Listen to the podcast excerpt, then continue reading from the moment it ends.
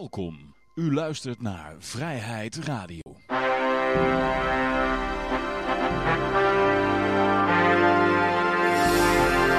Ja, dames en heren, jongens en meisjes, dit is weer een nieuwe aflevering van Vrijheid Radio.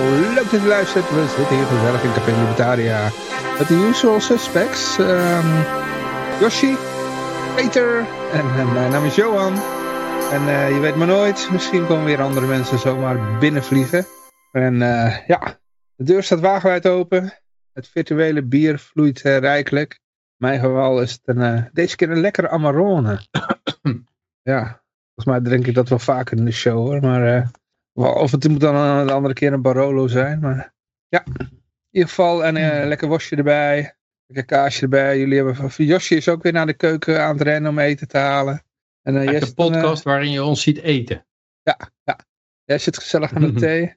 Zou zeggen, pak zelf ook wat. Want het, deze show moet je natuurlijk niet nuchter luisteren. Um, ja, goed. Uh, ik, volgens mij hebben uh, ik weet niet uit hoofd of nou officiële mededelingen hadden, maar ik dacht het niet. En anders moeten ze nog even er binnen vliegen. Um, in ieder geval kan ik wel even melden dat we uiteraard weer e-gulders gaan weggeven. Deze keer zijn het gewoon weer 10 e-gulders. En uh, ik zal even de e-gulden regen erbij halen ook. Hoppakee. Nou ja, je kent de procedure voor het geval je het niet kent, omdat het je eerste keer is. We geven 10 e-gulders bij als je een wallet wil hebben om ze op te vangen. Dat is uh, hierboven, evl.nl. Uh, ik moet wel even bij zeggen dat je kans maakt, dus het is nog niet helemaal zeker.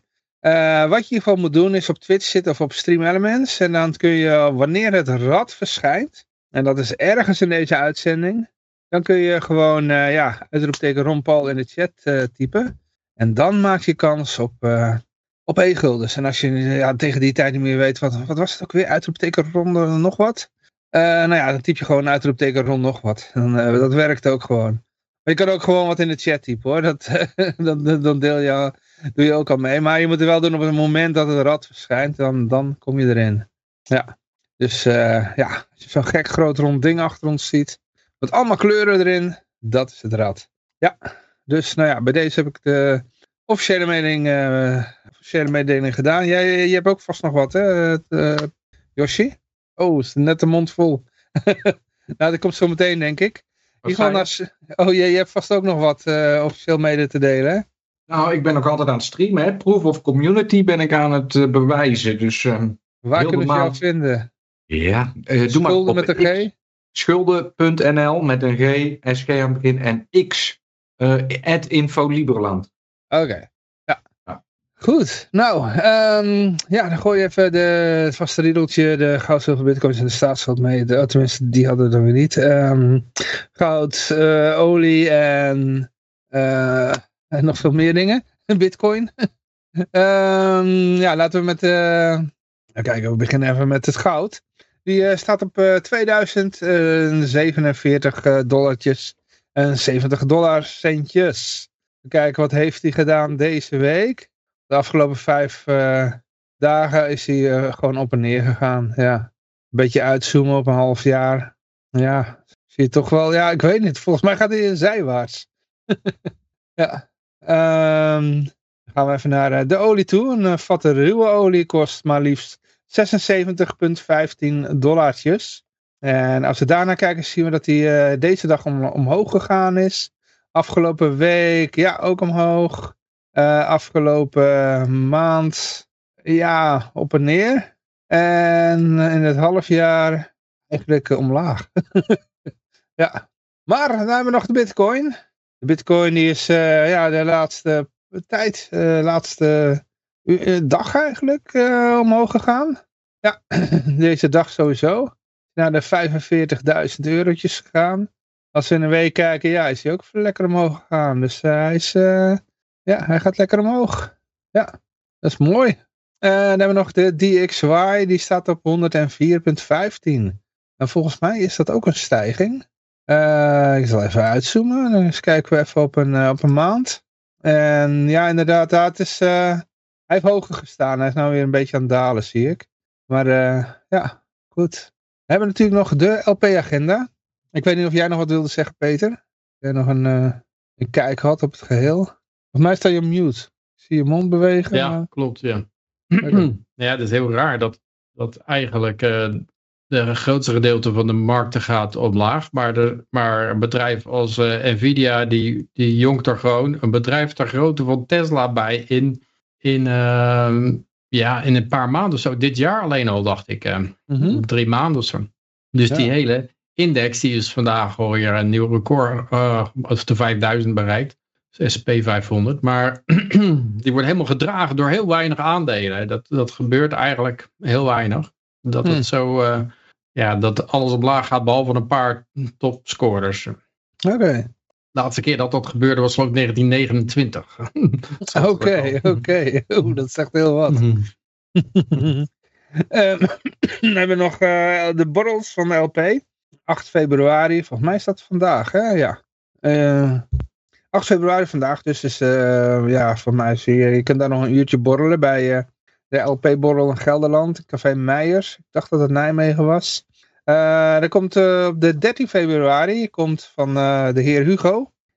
die gaat dan een lezing geven over de Franse fysiocratie, natuurrecht en laissez-faire kapitalisme.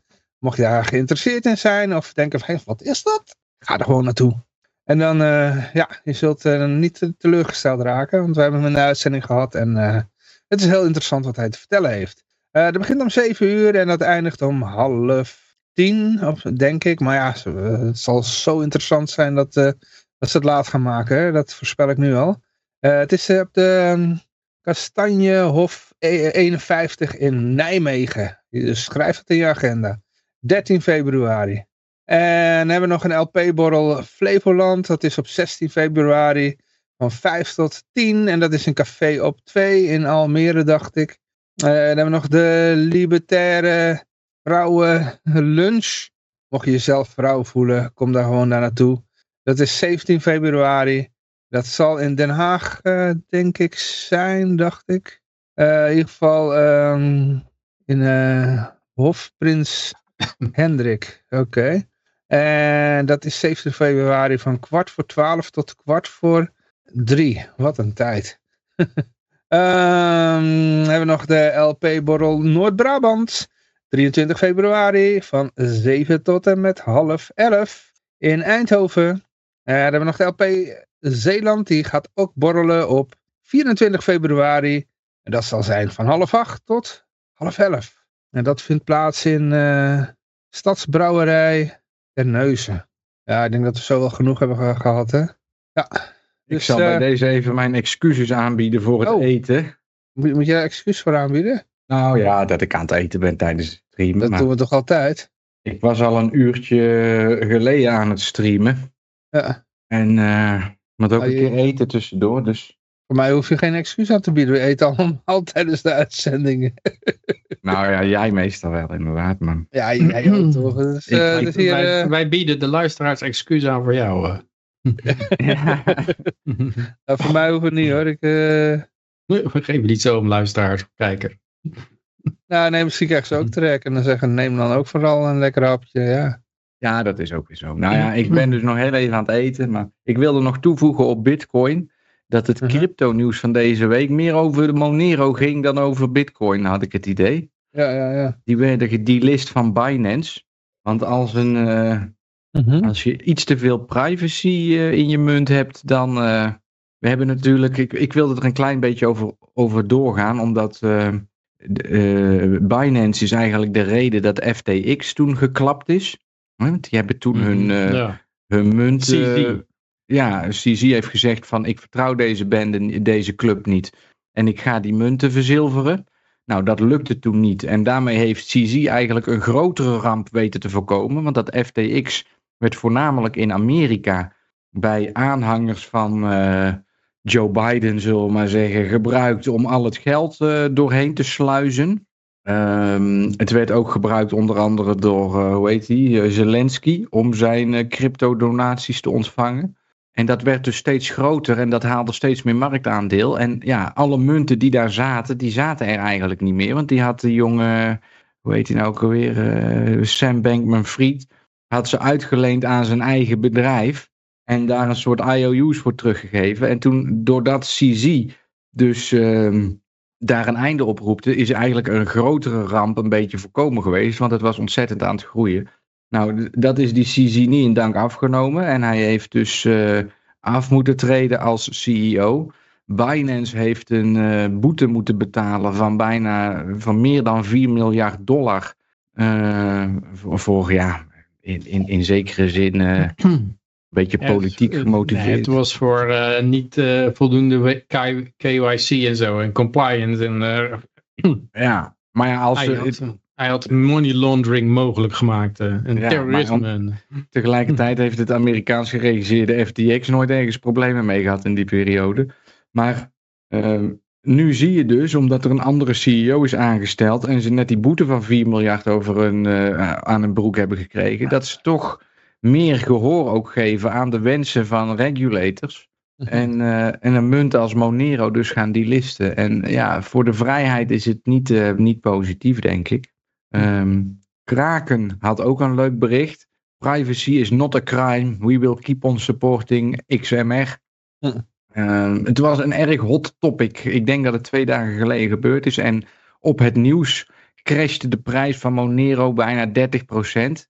Hm. Eh, is inmiddels ook weer eh, een beetje gecorrigeerd. Maar hij, is, heeft, hij heeft even onder de 100 dollar gestaan, een Monero. En nu staat het ongeveer op, eh, wat zal het zijn, weer 110, 120 dollar. Dus Oh. ehm, ja, dat was mijn crypto nieuws van deze week. Nou, even kijken of je hem eh, op Swapspace of zo eh, nog steeds Monero is. Ja, Monero heeft nou sinds een maand, zijn Mhm. ze dus, ehm, want atomic swaps met Monero is erg lastig, omdat het zo'n goede beveiliging en zo'n goede privacy heeft. Maar er is nou toch een manier gevonden, sinds een maand zijn ze nu door de testfase heen en worden er dus ook atomic swaps met Monero gedaan en dat is allemaal zonder KYC. En er zijn wat dat betreft nog genoeg underground exchanges waar je Monero's kan verhandelen. waar waar Ja. is dat, die eh, Atomic Swaps? Ja, moet ik even kijken. Ja. Volgens mij heette het Ninja Swap of zoiets. Of. Samurai, eh, Samurai Swap. Ik weet het nou even niet precies. Zoiets. Kan ik even, moet ik even, even opzoeken. Ja, Monero Maar- kan. Ja, oké, oké, ja. En waarschijnlijk zonder KYC dat het gewoon eh, doorgang kan vinden. Dus Eh, ja, op zich, heel veel mensen juichen, er ook, juichen het ook toe. Want als je alleen maar op die Monero zit om het met winst te kunnen verkopen, dan ben je het eh, niet aan het gebruiken. Net als dat de Bitcoin-maximalisten niet echt Bitcoin gebruiken als ze alleen maar eh, op dollarwinst zitten te hopen. Maar mhm.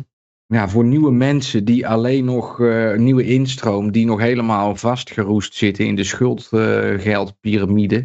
Eh, ja, is het, een, is het een beetje moeilijker geworden om eh, Monero's aan te schaffen. Dus nou ja. Ja, je moet ook uitkijken voor die sites, eh, zoals bijvoorbeeld Changely. Mhm. Daar kan je dan eh, wisselen. En dan doe je een klein beetje en dat, eh, ja, dat eh, gaat dan door. En dan doe je wat meer en dan is het opeens, boom, your, your transaction has been blocked. Eh, eh, please provide, Ja. moet je, dan, dan eigenlijk pikken ze gewoon je, je crypto in. Ja. Eh, en, Ja, eh, klopt. Je hebt hier, eh, ik, ik zit even te kijken, hier eh, kun je verschillende, via verschillende dingen. De, de Changeley staat er ook bij. En dit staat bij eh KYC, eh, Risk en me- en Medium. En dat is ook de vraag hoe dat dan zit bij, ehm, bij eh, bijvoorbeeld Ledger. Je Ledger. Bij Ledger kan je ook swappen. Mhm. Maar de vraag is dan natuurlijk altijd, die gebruiken daar een of andere swap service voor. mhm. Maar kan het dan ook opeens eh, geblo- geblokkeerd worden? Waarschijnlijk wel. Ja, nou, zo, heb- zo zijn er ook heel veel eh, wallet providers. Heette volgens mij Strike heette dat bedrijf. Nee, Wallet of Satoshi heette dat bedrijf. Was heel populair in de VS. En van de een op de andere dag schrijven ze gewoon alle, eh, alle eh, inwoners uit de VS eh, hebben geen, geen recht meer op onze dienstverlening. En je mag je munten er pas afhalen nadat je KYC hebt gedaan. Nou, en dan staat dus al je geld vast totdat Mhm. jij je paspoort laat zien. Oké. Ja, Maar als zelfs dat dan- is niet genoeg. Hè? Zelfs dat is niet genoeg. eh. ook als, als je je paspoort laat zien, dan zeggen ze nou, laat nou maar zien hoe je aan je geld gekomen bent. Dan moet je je belastingaangifte van vorig jaar. eh, ja, je moet je bonnetjes laten zien en zo. Ja. succes daarmee. Uh, de vrijheid staat enorm onder druk, zeker sinds het toevoegen van die ETF's. En uh, koop e-gulders en ga het gebruiken, mensen. Dat is de enige oplossing.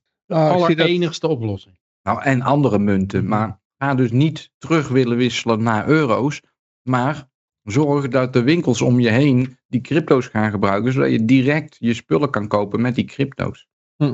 Ik zie dat eh Sideshift, eh, die heeft geen eh, Monero. Dat is echt van, eh, ja, gewoon van eh, mensen waarvan ik dacht van dat echt vrijheidsliefhebbers waren.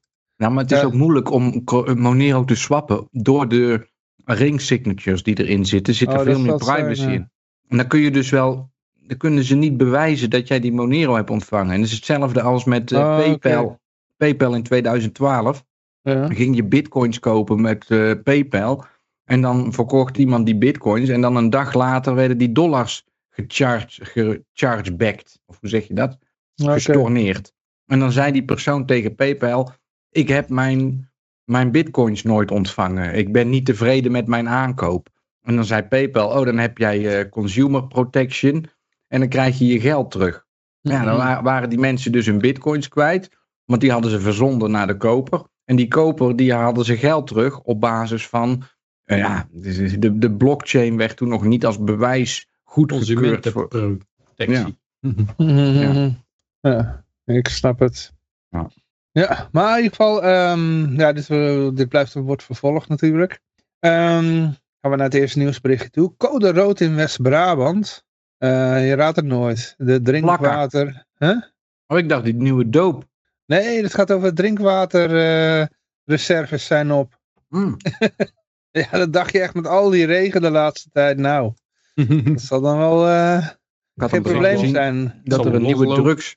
Dacht ik dat er het over nieuwe drugs ging. Er was ook een, een alarmistisch bericht dat in eh, Bergen ja. op Zoom iedereen zo slaapwandelend over straat liep. Dat is gewoon een, eh, hoe heet dat, een infomercial of zo? Of eh, native ad?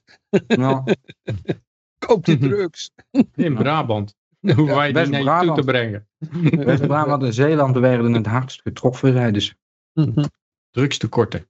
Maar dit ging dus over het drinkwater. Vertel. Nou, eh, inderdaad.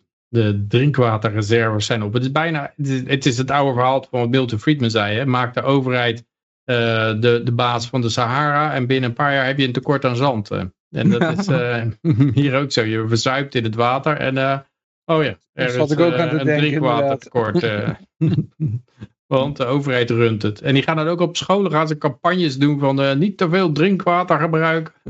Wees wijs met water kregen wij vroeger op school te horen. Ja. Dat was ook zo de, alles wat de overheid, als, de- als de overheid bandbreedte aan zou bieden met eh 3G-abonnementen, dan, dan zouden ze reclame maken. Want eh, wees zuinig met je data-abonnement, zodat je terug kunt van 10G naar 5G. Dan willen ze liefst dat je zo weinig mogelijk gebruikt. eh. Anders moeten die ambtenaren nog hard werken. Ja, het komt ook omdat het prijsmechanisme waarschijnlijk niet goed in elkaar zitten. Er zijn ook wel mensen die hadden dat opgemerkt. Die zeiden van ja, als je, naar, als je op de laatste dag van het jaar of aan het eind van het jaar, als je dan naar een kledingzaak toe gaat om nog wat kleding te kopen, dan zijn ze blij dat je nog eh, wat even op de valreep van het jaar nog eh, op omzet komt eh, genereren. Dus het is hartstikke druk, maar iedereen is er blij mee. Als je die laatste dag van het jaar het postkantoor binnenloopt, zoals in de VS, dan krijg je helemaal van die gezichten van, oh nee, niet nog een. Want, want die, die proberen het aantal klanten en het aantal handelingen te minimaliseren, want hun salaris is vast. ja, werkt dat. Klopt helemaal. Ja, ja, ehm, ja goed. Ja, eh, het volgende berichtje. en dan hebben we hier nog een. Oh, Pi- eh, onze drama queen, Pieter Omzicht. Ja, dat, eh, hij twijfelde. Bij twijfel dan ging hij nog meer twijfelen. Maar ik vond het wel mooi dat hij het doet met als reden van. Oh, hij zag opeens de overheidsfinanciën in. Hij zag, hij kreeg ook papier over de overheidsfinanciën. En mijn god, dat, dat zag er slecht uit. Nee, daar, daar kon hij eh, absoluut niet, eh, niet in meegaan. En het mooie is natuurlijk dat, dat nog niet zo lang geleden was Kaag vertrokken. En alle kranten, al die spreekbuizen van de, van de staat, die zeiden: Oh, Kaag laat het belakende gezondheid, overheidsfinanciën achter. En eh, na de verkiezingen komt de eerste beste die naar die papieren kijkt. Oh mijn god, het is vreselijk. Ik kan er niet aan meegaan.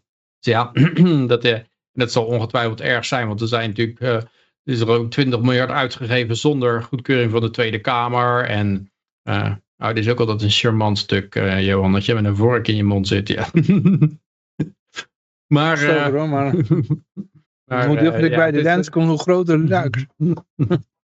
Het is, ja, het is, hij is eigenlijk van een twintigtal brieven vertrouwelijke informatie waar hij zeer geschrokken van zegt te zijn. Ja, er zijn natuurlijk er zijn al die miljarden naar, naar eh, Oekraïne en naar eh, eh, ja, over de hele wereld en vluchtelingen en zo, dan weet je natuurlijk dat dat komt ergens vandaan en dat, zit dan, uh, dat moet er wel scheef zitten.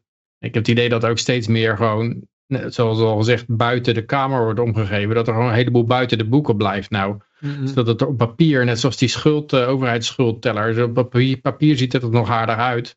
Mm -hmm. Maar uh, ik denk dat het in het echt heel triest is, ja. En iedereen zal op een gegeven moment bang zijn als als hij net aan het roer staat, dat het schip zinkt. En dat is natuurlijk bij Trump, Trump ook een, een, groot risico. Dat ze nou geld uitgeven als water en lenen als uh, bezetenen.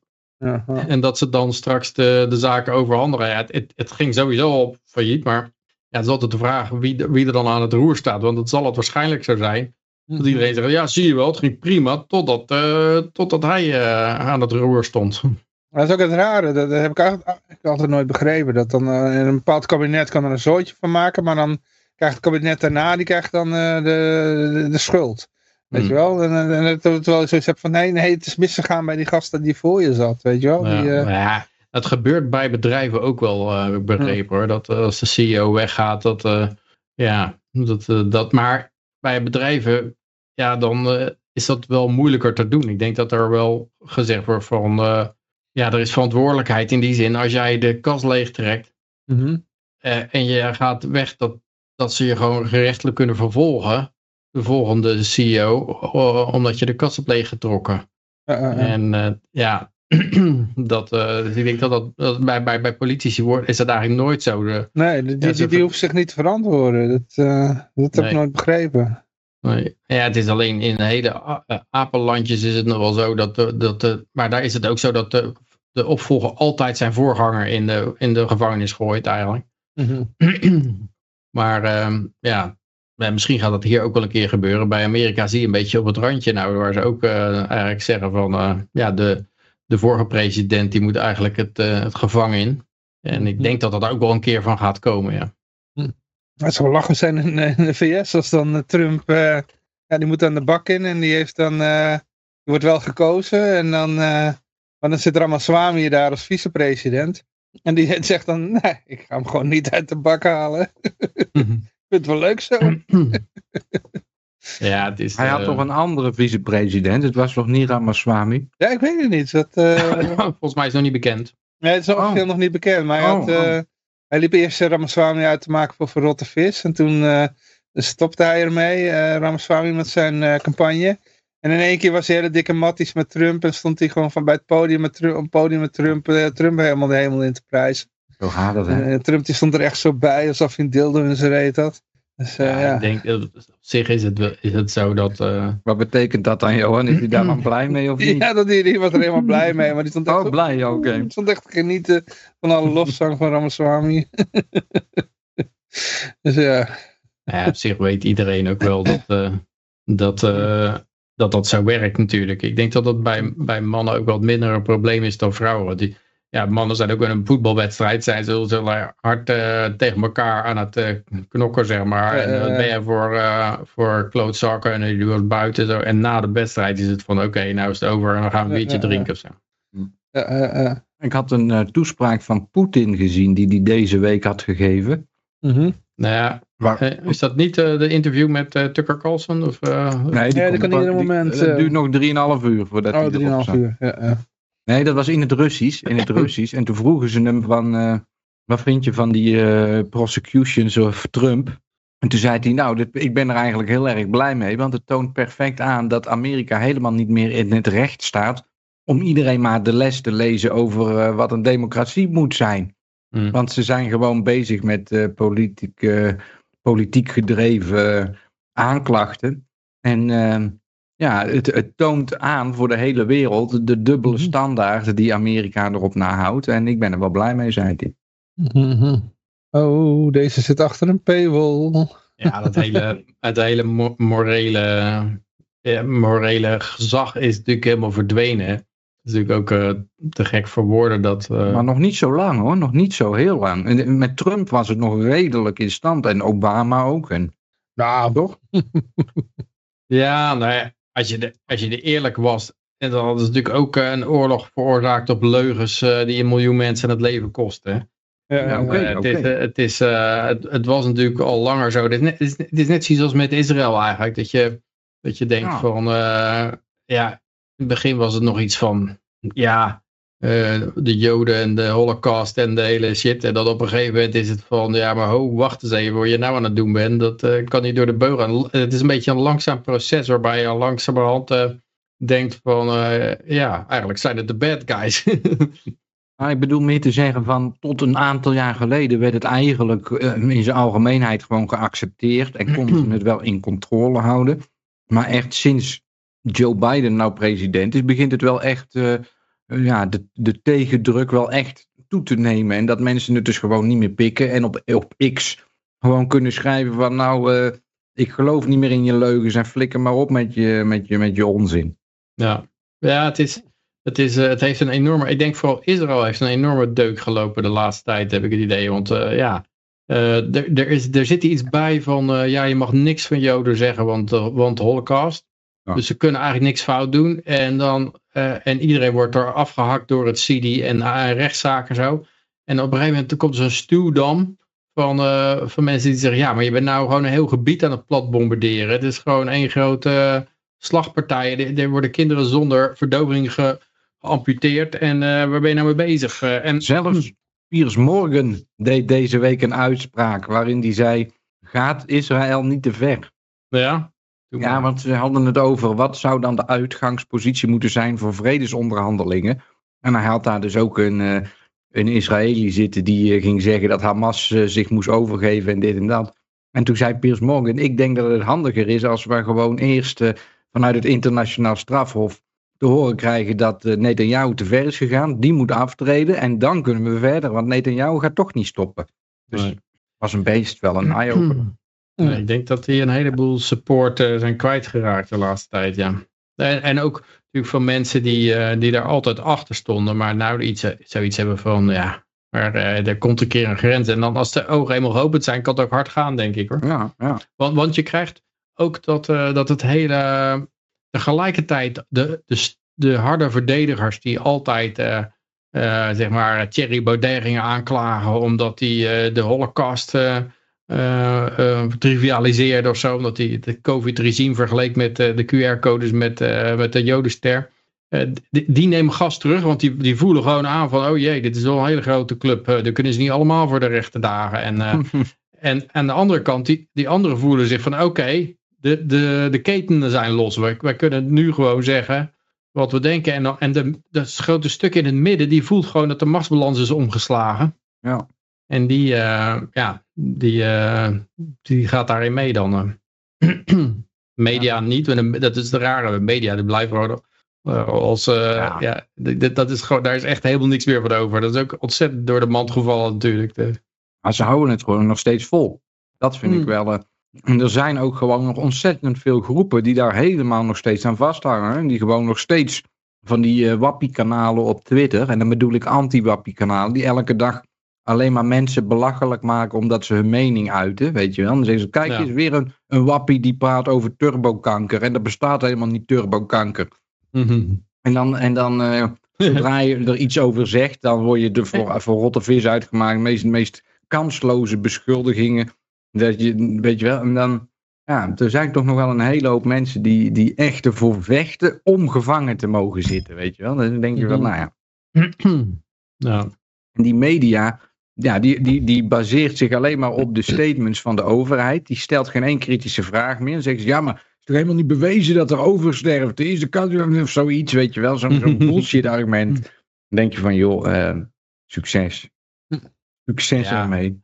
Ja, en daar, daar zie je ook iets bij COVID. Uh, ik weet dat die bijvoorbeeld zo'n arts John Camp Campbell, die is op YouTube. En die was in het begin, uh, of halverwege, die dingen was hij ook zo van, hij was wel kritisch, maar hij zei nee, maar het helpt wel. Kans op ernstige ziekte, en hij heeft zelf vaccin ook genomen, en de kans op overlijden wordt minder. En op een gegeven moment zie je hem omslaan van, uh, ja maar wacht even, dit is toch wel heel vreemd, die uh, oversterfte. En dan dan wordt hij steeds kritischer, zeg maar. En dan gaat hij andere mensen interviewen. Dan gaat hij ook opeens, hoe heet die, die uitvinder van de RMA, die... ja, ik weet wie je bedoelt, ja. en die, ja, die hartchirurg ook uh, gaat die interviewen. En dan, dan gaat je hele balans natuurlijk om. Uh, die, je ziet dat hij inderdaad, uh, Pierre Corrie of zo heet hij geloof ik. En dan, dan zie je ook opeens helemaal omslaan. En ik denk dat dat niet alleen bij hem zo is. Ik denk dat, dat je dat overal wel ziet gebeuren. Mm -hmm. Nog niet op alle gebieden. Ik denk dat climate change daar nog een beetje in achterloopt. Maar ik denk dat als je ziet wat in Duitsland gebeurt, die hoge energieprijzen en die hele industrie eraan onderdoor doorgaat, dan, uh, ja, dan zie je ook, denk ik, ja, ik kan me voorstellen dat het dan wel, uh, dat er dan ook kritisch naar gekeken gaat worden. Van, hey, klopt het eigenlijk wel? Uh, je ziet dan ook dat grote industrie uit Duitsland gewoon verdwijnt, hè? Omdat ja. Amazon die zet zijn servers, of nee, wat was nou de, de servers voor de, in ieder geval voor een belangrijk gedeelte van het internet, geloof ik de name servers of zo in Europa, die, uh, die verhuizen naar uh, Amazon ergens uh, anders.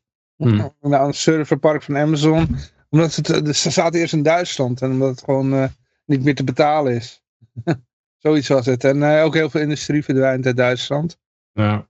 En je Ja. kan gewoon niet meer concurreren als je, Mhm. je zulke hoge energieprijzen hebt. En ehm, ja, je ziet in Nederland natuurlijk ook wel een heleboel bedrijven. hè. Eh, er zitten Unilever en Shell zijn al vertrokken. En Tata Steel zitten ze ook hard aan te werken. En eh, Mhm. ja, uiteindelijk dan jagen ze allemaal weg. En dan, eh, nou, joepie, allemaal een basisinkomen. En, ja. Ja, via CBDC, hè? basisinkomen via CBDC. Mhm.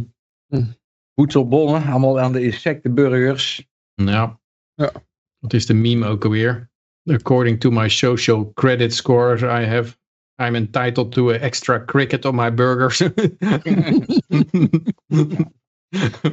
Ja. Ja, het komt er gewoon aan, want het is een, de, de richting die het opgaat, is dat het gewoon de, de welvaart die er is opgebouwd, is, is onhoudbaar op een bepaalde manier. Want het vereist een eindeloze oorlog tegen de rest van de wereld. En die zijn we, om het maar zo te zeggen, sinds een jaar of twintig aan het verliezen. Dus, nou ja, oké, met Irak en, en Libië Hm. wisten we het nog eh, redelijk onze richting op te drukken. Maar in Syrië is het eigenlijk omgeslagen, het, het Ja. verhaal, heb ik het idee. Ja, ik heb ook een beetje het idee dat dat een soort keerpunt was. En bij Oekraïne werd het helemaal duidelijk. Ja. En ik Ja. denk dat eh, bij de volgende is er echt geen twijfel meer over. Eh, bij, bij Oekraïne hebben ze nog een beetje onder de pet proberen te houden. Maar bij eh, Taiwan is het gewoon in een dag voorbij. Ja, ja, ja. Er wordt geen schot gelost. Maar persoonlijk denk ik ook niet dat het een, bedoeling is om überhaupt een oorlog eh, te winnen. Het is eigenlijk meer bedoeld van hoe lang je het allemaal kan rekken. In Syrië hebben ze toch wel succes gehad, want ze hebben daar die hele olievelden leeggepompt. Nog En steeds, niemand, niemand, niemand die dat in, eh, daarover heeft. Dat daar gewoon enorme roof heeft plaats, plaatsgevonden. Ja, weet je wel? afgezien dat er als af en toe een paar soldaten om het leven komen. Dan, eh, Ja, ja. Ja, nou, ik denk wel dat ze het liever willen winnen, die oorlogen. Maar dat ze toch echt wel sinds Mm. een jaar of tien nou pas tegen een, eh, ja, een, een soort verlies moeten gaan toegeven. Als volgens mij ze hebben de- gewoon, Hm? Ze hebben gewoon niet de productiecapaciteit meer. Je ziet het nou gebeuren tegen Rusland dat ze gewoon geen munitie meer hebben. Eh, ja, de Biden heeft gezegd van hé, hey, je gaat clusterbommen geven, maar dat is toch verboden volgens de conventies. Eh, ja, dan, waarom doe je dat dan? Nou, omdat die anderen op zijn.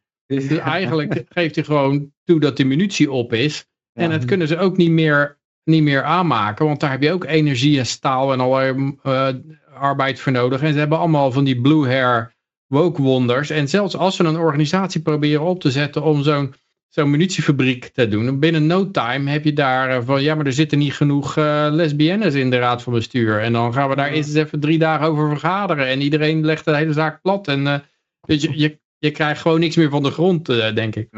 Nou, ik denk, Ja, denk de als ze munitie nodig hebben, dan, dan gaan ze dat gewoon outsourcen naar een of ander land. Ja, dan Ja, ga, je het uit, naar ga je Rusland. het uit China, Ja. China Ja, halen. China, ja, ja, ja, We ja. kopen onze bommen in Rusland. Dat is een goede strategie, lijkt me, lijkt me goed. Nou, maar ze hebben ook gewoon analyseert hoe die hele militaire industrie in elkaar zit. Dat niemand heeft, kijk, het hele, er zijn heel veel belangen, maar de, de enige belang wat mist is van we moeten die oorlog winnen. Dat, ja, dat zit in niemands belang. Het enige belang is van hoe we zelf gewoon een beetje onze eigen zakken kunnen vullen. En, Ah, eh, dat is niet helemaal waar, want het gaat om die grondstoffen over het gebied waar je voor vecht. ja, ja, ja dat, dat is ook in niemands belang. Maar En zo heeft we bijvoorbeeld zitten daar ook mij- mensen, dat dat vorige keer verteld, die zitten de tijd de tentenkampen op, op te bouwen. Want eh, die moeten gebombardeerd worden. En die- die- een bedrijfje die zet dat gewoon op. En een ander bedrijfje die gaat dat eh, Of de, hoe dat, de Pentagon gaat dat dan bombarderen. En dan heb je, omdat in de kader van duurzaamheid moet het allemaal gerecycled worden. En dan wordt het, uh, zet een ander bedrijf het weer in elkaar. En uh, nou, hoppakee, dat, dat houdt een 20 jaar bezig. Dan hebben ze 20 jaar lang een inkomsten. Ik denk overigens niet ja. dat het pri primair om de olie gaat. Uh, want als je nee, kijkt nee. wat er bij zo'n zo'n oorlog gebeurt. Bij, bijvoorbeeld bij, bij Afghanistan is er heel weinig oorlog. Maar, of heel weinig olie. Geen ja. olie zelfs, maar ja, ja, dat, wel weer wat lithium in de grond of zo. Ja, oké, okay, er zat wel wat anders in. Maar... En de papavervelden. ja, dat was inderdaad. Ja, maar ik denk dat... 600 miljard of zo dollar was er aan delfstof, toch? Ja, als je het eruit weet te halen. Maar dat, eruit te halen, ja. ja. Dat is... Uh, ik denk dat één groot belang van Afghanistan was wel black, black funds. Kon je ermee krijgen, want al dat drukgeld, daar kan je natuurlijk de hele, de hele uh, veiligheidsorganisaties mee uh, funden. Zonder dat het, het, congres daar wat van te zien, of iemand daar überhaupt wat van te zien krijgt. Maar ik denk dat het belangrijkste nog steeds is om van zo'n oorlog, en net als met ontwikkelingshulp, het is om geld van de eigen belastingbetaler in de, in de zakken van je vrienden te pompen. Ja, ja. Dus uh, ja, dat, uh, en die olie, op zich zijn er goedkopere manieren om aan olie te komen. Ze kunnen ook uh, het boren in Alaska vrijgeven. En dan hebben ze, weet ik niet hoe goedkoop olie. Uh, dit is een hele, hele dure manier om olie te halen uit Syrië. Door dat bezet te houden en lange afstanden. En je kan het er niet wegkrijgen. En kan gebombardeerd worden. Je hebt enorme beveiliging ja, ik denk nodig. dat ze dit gunnen ze gewoon Assad niet. Dat het is. Dus ja, het, het, het, hele, hele verhaal is om je je belastinggeld rond te pompen, maar dan zo rond te pompen dat er een heleboel aan de strijkstoel blijft hangen. En dat het ook nog allemaal eigenlijk door de beugel kan. In die, in die zin dat als jij jouw, uh, jouw neefje naar Irak toestuurt om daar kooklessen voor uh, etnische minderheden te geven. En je betaalt hem daar uh, drie ton voor of zo.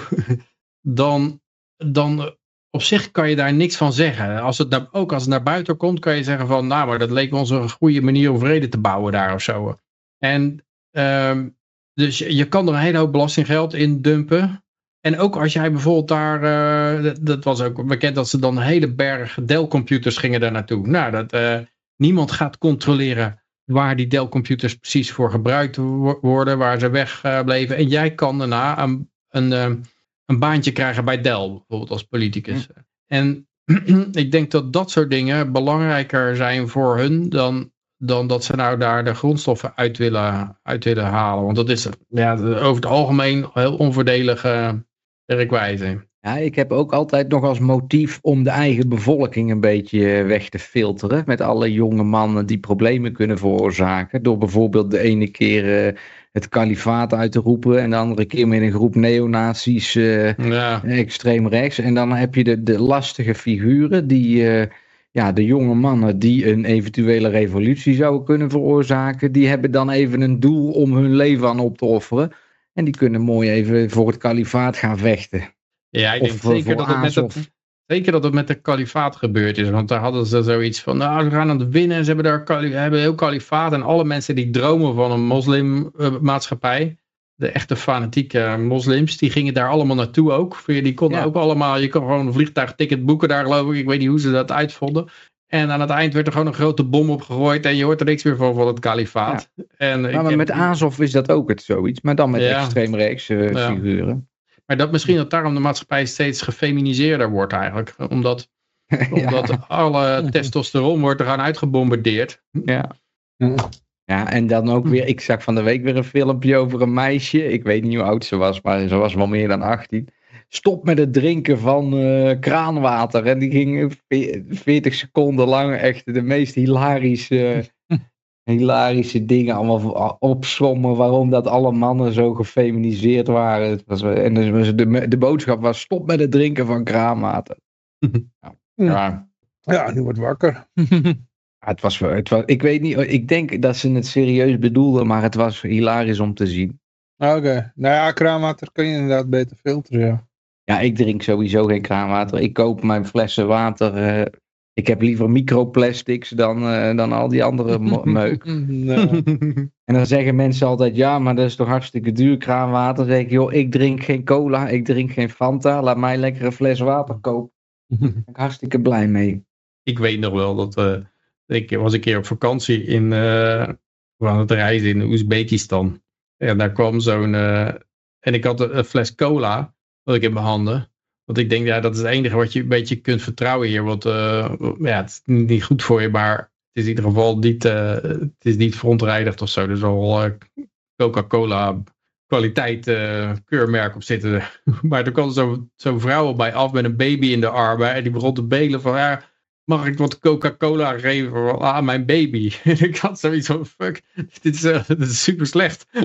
Maar het punt is natuurlijk dat die hele, hele reclame, dat werkt net zo goed als propaganda. Zij zien gewoon die grote billboards en dan zie je van die jonge, gezonde mensen blakend op uh, ronddansen met een Coca-Cola. En dan, ja, dan, uh, daar, daar, breng je niks tegen in. daar, daar kan je niet tegen argumenteren. En dat is ook weer het, een beetje het, hetzelfde in het verlengde van die hele migratiestroom waar de hele wereld last van heeft. Die mensen denken allemaal naar een soort walhalla te reizen. En die zijn ook gewoon mm gebrainwashed met propaganda als ze aan die reis beginnen, weet je wel. Dan zeggen ze, ja, ga lekker naar Europa, want daar wordt alles beter.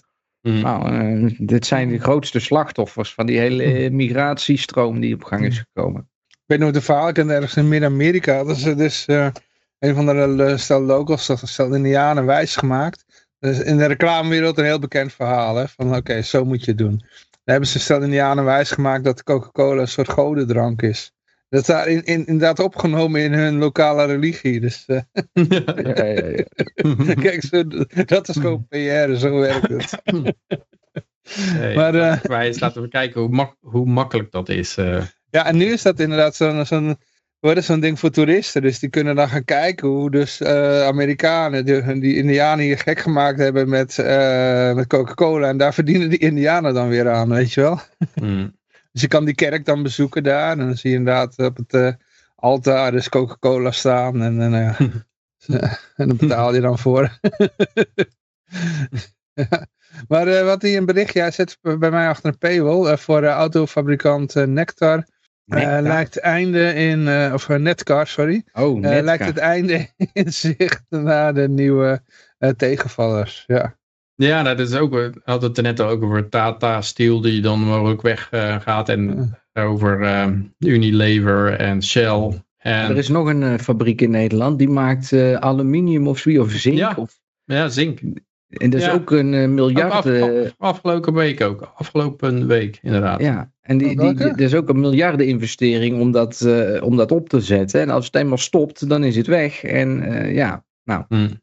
Ja, dus inderdaad een zinkfabrikant en dan een netcar uh, houdt op met... En dan staan, dat, dat is zo'n zo'n ding waar alleen maar robots staan. Aan de, aan de, aan de, dus dan hebben ze alle arbeid al ongeveer weg. Het is gewoon één grote robotassemblagelijn. Dus dan denk je van nou, van die stakingen heb je niks meer. Dat is natuurlijk een enorme investering in die robots ook.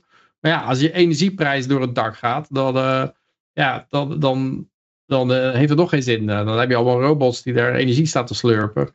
Ja, en ik vraag me ook af in hoeverre dat dit door de totale industriële collapse van Duitsland wordt kunnen, ja. gedaan. Want die, zijn, die zullen toch. Wat, ma wat voor auto's maken die netcar? Maakt die netcar dan? Weten we dat? Ja, ik dacht dat dat een mini-morgen was of zo. Of die, uh, die, oh, oh. die, maar dat, weet ik niet helemaal zeker. Eh, maar of dat ik, daar, dat ik die daar wel eens zag staan. Maar dat is niet hetzelfde als dat VDL, toch? Want die maken vrachtwagens Oh, ja. Nou kan misschien de... Ja, kijken. Of was dat Mitsubishi Netcar? Ja, ik weet het niet. Ik weet het niet. Ik heb wel van het bedrijf gehoord, Netcar. Maar, ja, als ik Netcar intyp, dan uh, kom ik toch op VDL terecht. Wat is dat? Is dat iets anders dan? Ja, VDL is volgens mij weer wel met uh, toeleverancieren van Duitsland. Met Volkswagen, dacht ik. Maar dat, ja, dat kan ik ook verkeerd hebben hoor. Dus het zit ergens in, in, een, in een stukje van mijn brein waarvan ik denk, hoe komt het daar? Hier, VD, VDL maakt uh, eh, BMW Minis. Er wordt opdracht van BMW Minis gemaakt. Mm -hmm. 2017 BMW MX. Maar dat is dus inderdaad VDL. Dat is dan uh, niet... Uh, Netcar. Dat is dan een Netcar. Nou ja, hm. in ieder geval. Er is ook hier een, een, eh, een, een afbraak bezig. En ik, ik weet ook bij die conferentie van Hoppe was. Dat, uh, dus ik om in het Duits te praten. En die zei uh, van ja, jullie gaan dat ook merken in, in, in Nederland dat Duitsland zo. eh, en dat is natuurlijk zo. Dat, dat, ja, wij hebben altijd al met handen en voeten aan Duitsland vastgezeten. Ja, vertel maar. Want ik roep het al tien jaar, Peter. Maar ze, zelfs Ah, nee, het vandaag is de dag- VDL Netcar. Dus het is toch die. VDL Netcar, ja. Oké, ja. Ja. ja. dan is het wel met Duitsland. eh, ja, in die- opdracht van BMW Minis. Ja, Britse, Britse auto. ja Maar nou, die Britse auto's zijn opgekocht door, eh, door Duitsland, hè, door eh, Duitse bedrijven.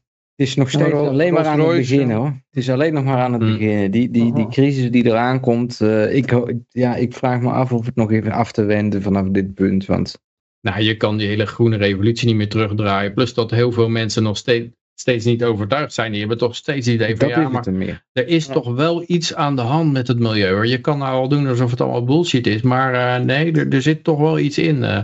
en eh, ja, en in Amerika hebben ze er gewoon aan olieproductie 2,5 Saudi-Arabiërs bijgejongd in de afgelopen 10 jaar. Ze zijn nou de grootste olieproducent. Dus in China wordt er gewoon elke, elke dag een kolencentrale bijgezet of zo. Ik weet, ik weet niet of elke week, maar het is, het is een enorme... Dus in China zeggen ze gewoon, hup, geen gezeik produceren. In Amerika zeggen ze gewoon, eh, eh, we, we knallen er even 2,5 Saudi-Arabiërs en olieproductie bij.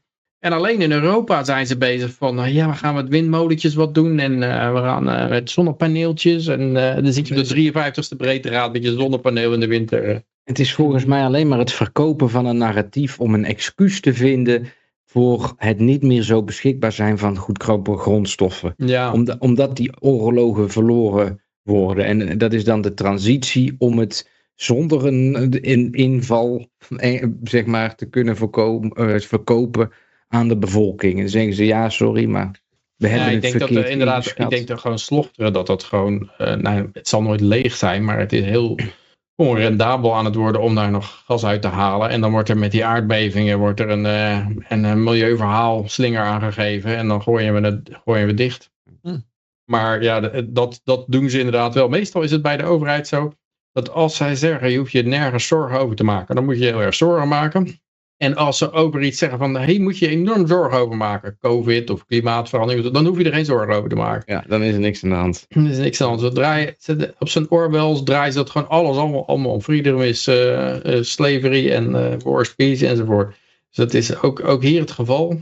Ze proberen al je aandacht op de, op de verkeerde dingen te vestigen. Ik blijf ook bij mijn standpunt dat het overgrote deel van die politici zelf ook weer het grootste slachtoffer zijn van al die bullshit narratieven. En dat ze er dus zelf helemaal in geloven, terwijl het gewoon met gemanipuleerde cijfers eh, wordt er een plaatje geschetst, waardoor zij dus in die overtuiging raken.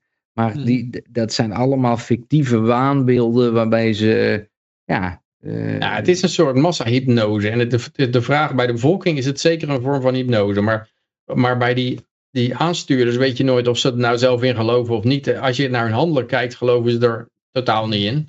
Maar eh, als je. eh, ik heb wel het idee dat bijvoorbeeld bij dat, met dat COVID. Dat ze hadden ze gewoon als doelstelling. Was er in hun hoofd gepeperd. We moeten de vaccinatiegraad zo hoog mogelijk krijgen. Mhm. En, en het was helemaal niet meer de doelstelling van. eh, ja, we moeten mensen gezond houden. Of we moeten. Nee, een narratief dat tegen de vaccinatiegraad eh, is, dat is fout. En voor dat dat dan omhoog krijgt, is goed. Eh, het was een doel op zich geworden. En het doel was niet meer gezondheid, maar een hoge vaccinatiegraad. En dat heb ik het idee dat pharma dat wel voor elkaar kan krijgen. Door gewoon de hele tijd meetings te beleggen met die lui. En te zeggen, ja, vaccinatiegraad hier, vaccinatiegraad daar, vaccinatie. Ze praten de hele dag over vaccinatiegraad.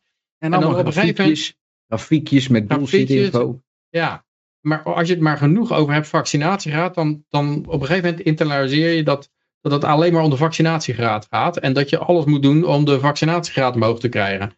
En, en niet meer een vraag te stellen van, ja, maar waarom doen we dat eigenlijk? Waarom is dat een doel aan zich? Ja, en mede ondersteund door de baantjescarousel. Want als jij erin meegaat, Ja. dan kun jij eh, bij Pfizer aan de slag. Of bij, eh, Ja. ja. volgens mij werkt Wouter Bos bij Nationale Nederlanden, toch? Nadat hij de pensioenfondsen had leeggekieperd in de ABN AMRO. Hij zat Dus- bij KPNG? Of, eh? Oh nee, oké. En dan was Wim het Kok misschien zat bij de, Wim Kok zat bij de ING, Ja, raad van bestuur, zo'n eh, zo'n no-show baantje, zeg maar. Ja, Ja, ja. nou dus eh, als jij maar, Maar- het eh, bullshit narratief weet te verkopen, word je er later weer voor beloond. Was dat ook niet een moderne manier van... eh, kijk, vro- vroeger had je spionnen en die gingen dan... eh, ja, je kent dat verhaal wel van... eh richt je op die eh, universiteit, eh, professoren, weet je wel. Maar dat is die Yuri, hoe heet die, spion Yuri nog wat uh, wel eens verteld. Over hoe, je, hoe dat werkt in de Sovjet-tijd. Dan uh, moest je op... uh. Oh, die Yuri? Bezmenov, de de- demoralization of zoiets. ja, moest je op, vooral op leraren richten, weet je wel, op de Ja. universiteiten.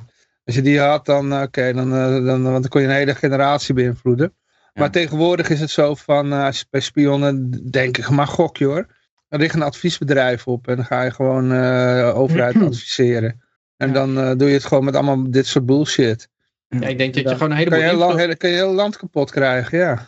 heleboel influencers kan kopen gewoon. Want die zijn ook nog heel, goedkoop. En eh, ja, eh dominees die zijn volgens mij ook heel goedkoop. Want dat is zo'n, eh, ja, die Ja. geven weer 15.000 euro. En dan, eh, dan zijn ze al weet ik niet hoe blij.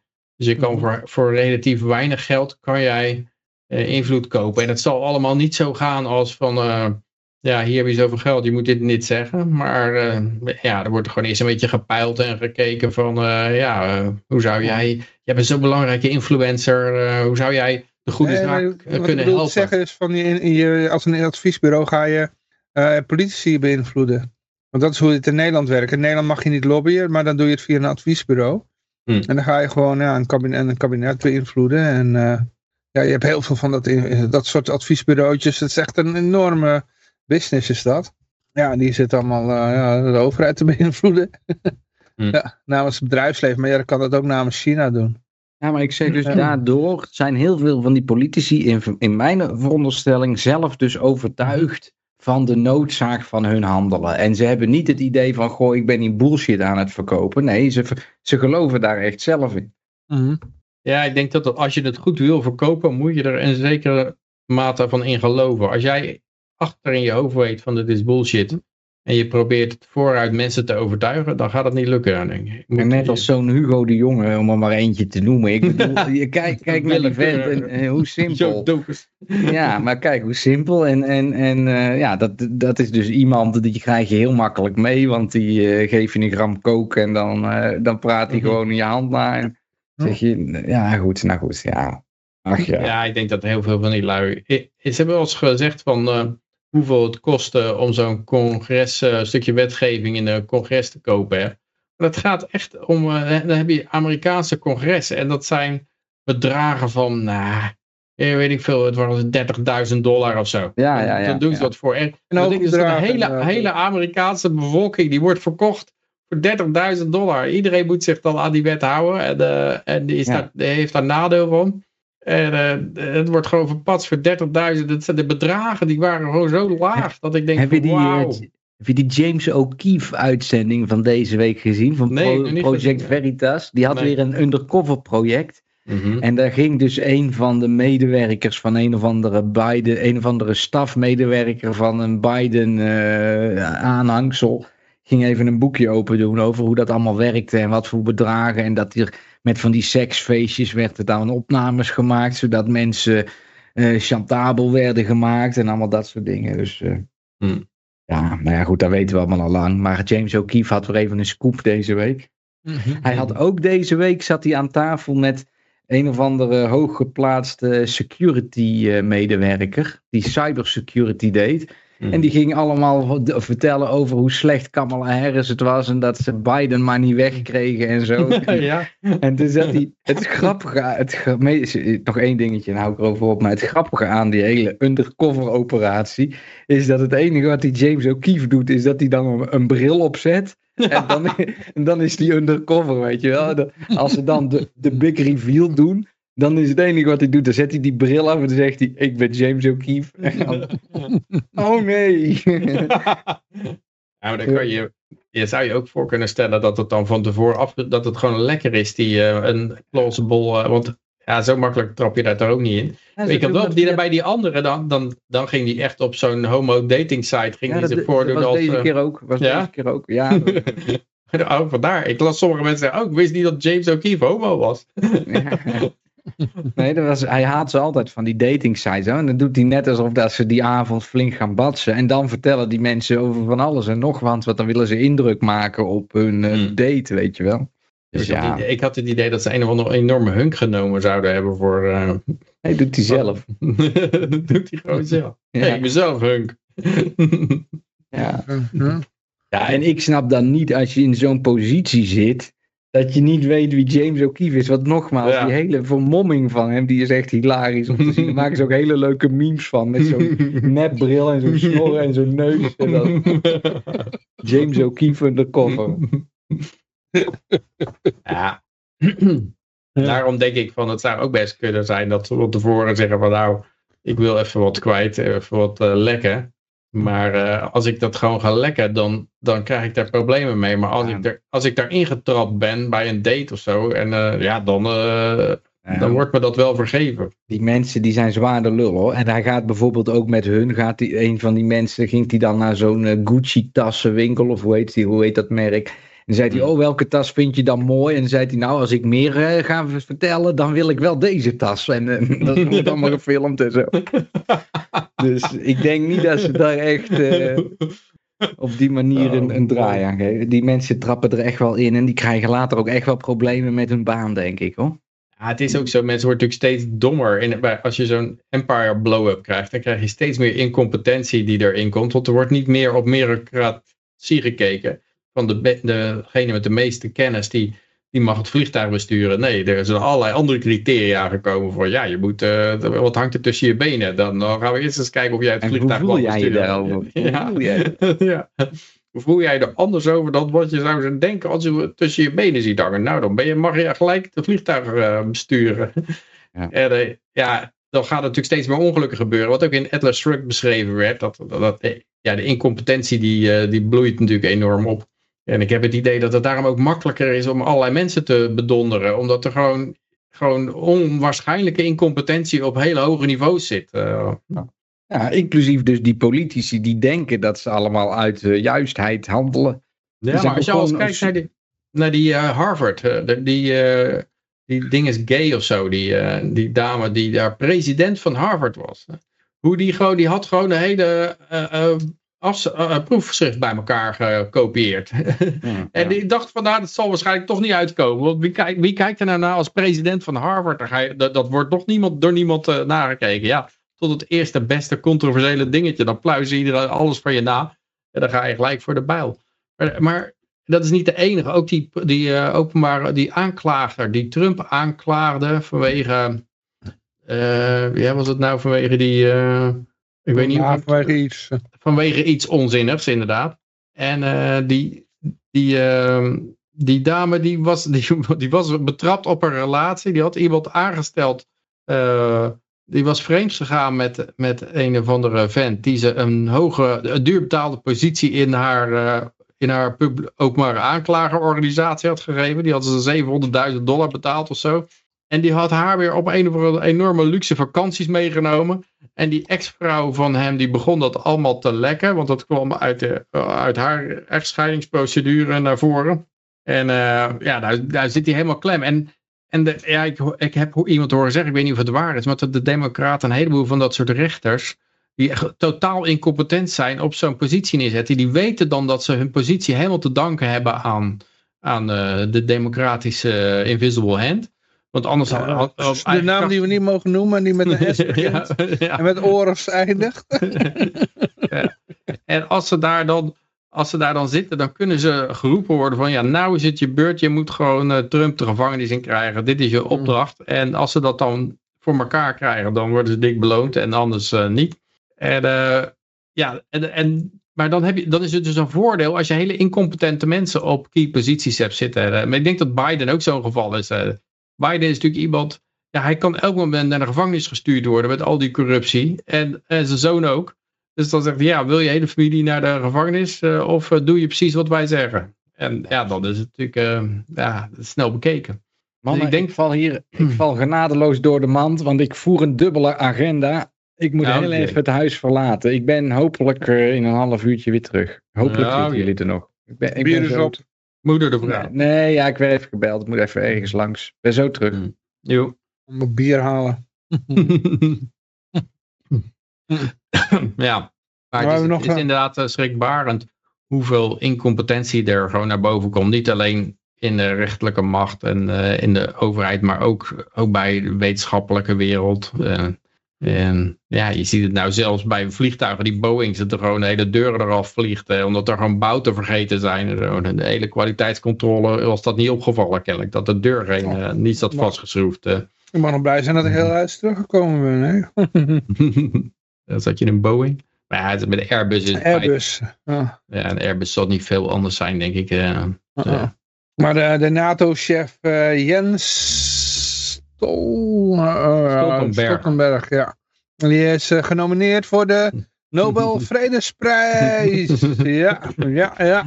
Ja, Wat je- zal er gaan ik- gebeuren, jongens? Ik kon bijna niet geloven dat, dat ze gewoon de hoofd van de NAVO, die gewoon overal bommen loopt te, neer te flikkeren. En oorlog aan de hoofd, chief oorlog is dit eigenlijk gewoon. Dat die Ja, voorgedragen ja. is voor de Nobelprijs voor de Vrede. Ja, ja, net als eh, Hitler en Stalin en zo. maar- Obama. Maar die, waren, die stonden op Time Magazine geloof ik. Maar zijn die ook... eh Oké, Nou, volgens mij zijn- was, Hitler Ja, het genomineerd, ja. kan best zijn dat ze genomineerd... genomineerd Nee, volgens mij Hitler niet hoor. Maar, Ja, dat was ergens in de jaren dertig. En het was gewoon door een eh, anarchist. En die wilde eigenlijk een Oh, geintje ja. maar eh Ja, ja. rollen. ja. Ja. En eh, hoe dat, dat, dat, eh, kan wel, ja. Ja, Yasser Arafat en eh, Ja. Bill Clinton. ehm. Ja, dat, dat instituut Obama. is natuurlijk ook al een hele tijd. eh, een, en we weten dankzij eh, eh, Bill Gates dat... dat ja, kon je, kon je kopen, hè? ja, als verdediging van zijn relatie met Epstein. Ja, maar hij zei dat hij de Nobel Vredesprijs voor mij kon regelen. Ja, ja, ja. want ik heb, ik heb de hele, de hele comité heb ik in mijn zak zitten. ja, dat was inderdaad. Er, kwamen, er zijn leuke dingetjes uitgekomen. Ik, Ja, ja, ja, ja. ik hoop dat er nog wat meer dingen uitkomen. Maar ja, dit is, is inderdaad gewoon te koop. Nou ja. ja, voor de rest niks over te zeggen over eh, dit. eh, ik hoop niet dat hij hem krijgt, maar het is, eh, het is maar wat. Ja, ik geloof toch al niet meer in. Ja, het is natuurlijk ook de EU heeft hem gekregen. En Obama voordat die rode acht oorlogen begonnen. Yasser Arafat. Nou, Ja. nee, het is, eh, Mm. Volgende bericht is anti-woke economic terrorists have now wiped out 5 trillion in stock value. Eh, dat is eh, de anti-ESG hysteria driven by online hate platforms disproportionately eroded portfolios of color and sabotaged our planet's future. Call it what it is, terrorism. het is gewoon terrorisme, maar het is wel een teken dat die hele ESG-zooi ehm, ja, is op zijn retour. Omdat ja, eigenlijk is het duidelijk dat je zonder energie ga je het niet redden. De reden dat Amerika nou nog, nog een van de sterkste economieën is vergeleken bij ehm, de Europa bijvoorbeeld en Japan, is dat zij energie hebben. Zij- en energie heb je nodig om je industrie te draaien. En zonder die energie ben je je industrie kwijt. En het is natuurlijk een hele rare dat, dat, dat, dat via dat World Economic Forum ze willen, wilden ze een soort eh, carbon credits als basis hebben voor een soort, soort reservemunt. Waar carbon Ja, ja, ja, credits ja. was een soort reservemunt. Dus ja, het is, like, het is, het is eh, je zit in zo'n ongelofelijke waanzin fantasiewereld. En eh, ja, het, Ik had nog even op die schrijver zitten. Oh, die, die Hitler wordt voorgedragen. Nee, nee, nee, die eh, van, van Oh. het artikel. eh is coffee racist? Mm. How drinking coffee? eh, ja. Hij heeft een mooie, mooie portfolio van artikelen, zeg maar. The History of the Woman's Power Suit. Ja, ja, allemaal artikelen, dat is... Hm. Ja, is, is het af te vragen of het niet gewoon satire is, hoor. Maar Ja, the hate from these groups has picked up steam with the tanking of Anheuser-Busch. En, eh, ik, ik- heb je overigens gehoord dat Trump zei dat, eh, dat Bud Light een tweede kans verdient? Hoeveel zou dat kosten? ja, ik weet het niet. Een opmerking. eh, ja, ik, ik, ik, ben geen Trump-fan, dus... Ja, Ik begreep dat Trump alleen al aan juridische kosten 83 miljoen kwijt was afgelopen jaar. Dus dat betekent, ja, je kan wel rijk zijn, maar 83 miljoen aan juridische kosten hebt, dan, dan vermoed ik toch dat eh, dat kas een keer eh, leeg raakt. Dus dan moet je, dan moet je eh, toch maar Bud, Bud Light gaan, gaan redden. Ja, maar goed, dit is zijn campagnegeld, hè? ik bedoel, die campagnes kosten ook niet, die zijn ook niet gratis. Ik bedoel, hij, hij geeft helemaal niks uit aan reclames, hoor. Dus dit is zijn reclame. Hmm, hoe, meer jij hij, hoe meer hij vervolgd wordt, hoe populairder hij wordt. dat is waar, ja. Ja. ja. En dat is verbazingwekkend eigenlijk. Mhm. dat ze dat niet doorhebben aan de andere kant. Hè? Dat, Of juist wel hoor. nou ja, dan, dan zitten ze hem bewust naar de overwinning toe te helpen. Dat Ja. zou kunnen. Maar ehm, ja, het is, eh, het, is, het is wel iets wat, wat breder is in de geschiedenis. Ik denk dat dat bij Hitler ook gebeurd is. Ja. Dat op een gegeven moment de andere kant zo zootje van gemaakt heeft. En dat men het zo beu is. Dat, en, en dan zoveel onderdrukken van de mensen die iets gezonds van gezond verstand zeggen. Dat op een gegeven moment een enorme opstand, eh, roaring back komt, zeg maar. Mhm. En ja, je kan je toch haast niet voorstellen dat ze dat niet hebben zien aankomen. Hè? Als je nou... om, om die, eh, door dat even de Godwin erin te gooien. Hitler deed exact hetzelfde. Het was, het, hij werd toen opgepakt bij die mis- mislukte poets. Ja, Ehm, toen, die, die, toen die rechtszaak kwam, gebruikte hij dat als een pulpit. Als een eh, kansel. ja. Maar, om zijn dingen te vertellen. Toen hij in de bak zat, heeft hij dat gebruikt, dat moment gebruikt om zijn eh, boek te schrijven, Mein Kampf. ja. En dat er toen uitgebracht. En toen heeft hij een hele tijd gewacht. Gewoon tot de, tot de roep van het volk kwam. Ja, Ja. toen kwam hij. Ja, Dus, eh, Ja, dit is, eh, het is ook nou weer zo met die Tucker Carlson. Dat, dat eh Verhofstadt wil die dan tot de EU-toegang weigeren. Dan voel je natuurlijk ja. dat mensen gewoon er helemaal pisnijdig om worden. Om, eh, Het is inderdaad ook een eh, artikel die we gingen behandelen. Was dat het Oh. volgende al? was dat wat weer? Eh anti-woke. Oh, ja. eh, ja. Ja. inderdaad. Ja. Hey, hey, bruggetje. voelde hem al aankomen. Voelde hem al aankomen, ja. Ja, Hartstikke idee, vertel. nou ja, Tucker Carlson die was gespot in Moskou. En het blijkt, eh, er ging al gerucht dat hij Poetin zou gaan interviewen. En dat heeft hij nou ook toegegeven. Mhm. Dat hij zegt, ja, hey, ik ben een, journalist en er is gewoon nog niemand naartoe gegaan om die vent te interviewen. Dus dat, Dat is wat niet waar is, dus hij is eh, nummer 9 eigenlijk.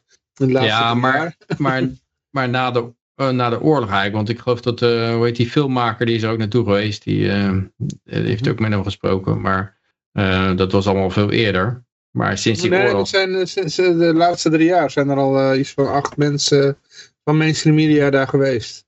van het Onder andere BBC, ehm Australia, dat programma 60 Minutes, nog een paar. Hmm, Dus hij, hij is gewoon nummer 9. maar, Ja. Maar in ieder geval, de wereld is te klein. En eh, ja, gekeken wordt of het niet allemaal verboden kan worden. En, ja, en dit is ook weer koren op de molen van dat iedereen denkt van, ja, wat heeft hij, eh, ik wil nou wel eens horen wat hij te zeggen heeft. Ja, ik had zoiets, dit is gewoon een native, hè? Het is, gekochte, is het gekochte zendtijd? En dit zo? wordt ook een blockbuster natuurlijk, als dit Ja, online ja. gaat. Het wordt, eh, dat gaat natuurlijk, eh, het is niet, niet zo, zomaar iets. Dat is, eh, ik denk dat X wel extra servers mag bij, eh, Ja, zijn best bekeken show was geloof ik 300, eh 300, 300 miljoen. miljoen. En Nou. dit gaat eh, denk ik eroverheen, denk ik. ja, ik denk het ook wel.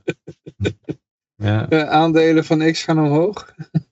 Maar het, het hele vreemde is dat ze, dat ze inderdaad maar blijven, ze Mhm. blijven dat soort eh, ja, terreur voeren totdat die tegenbeweging zo enorm machtig is. Terwijl als jij, als jij ze gewoon aan het woord liet, dan zou het veel minder hard groeien.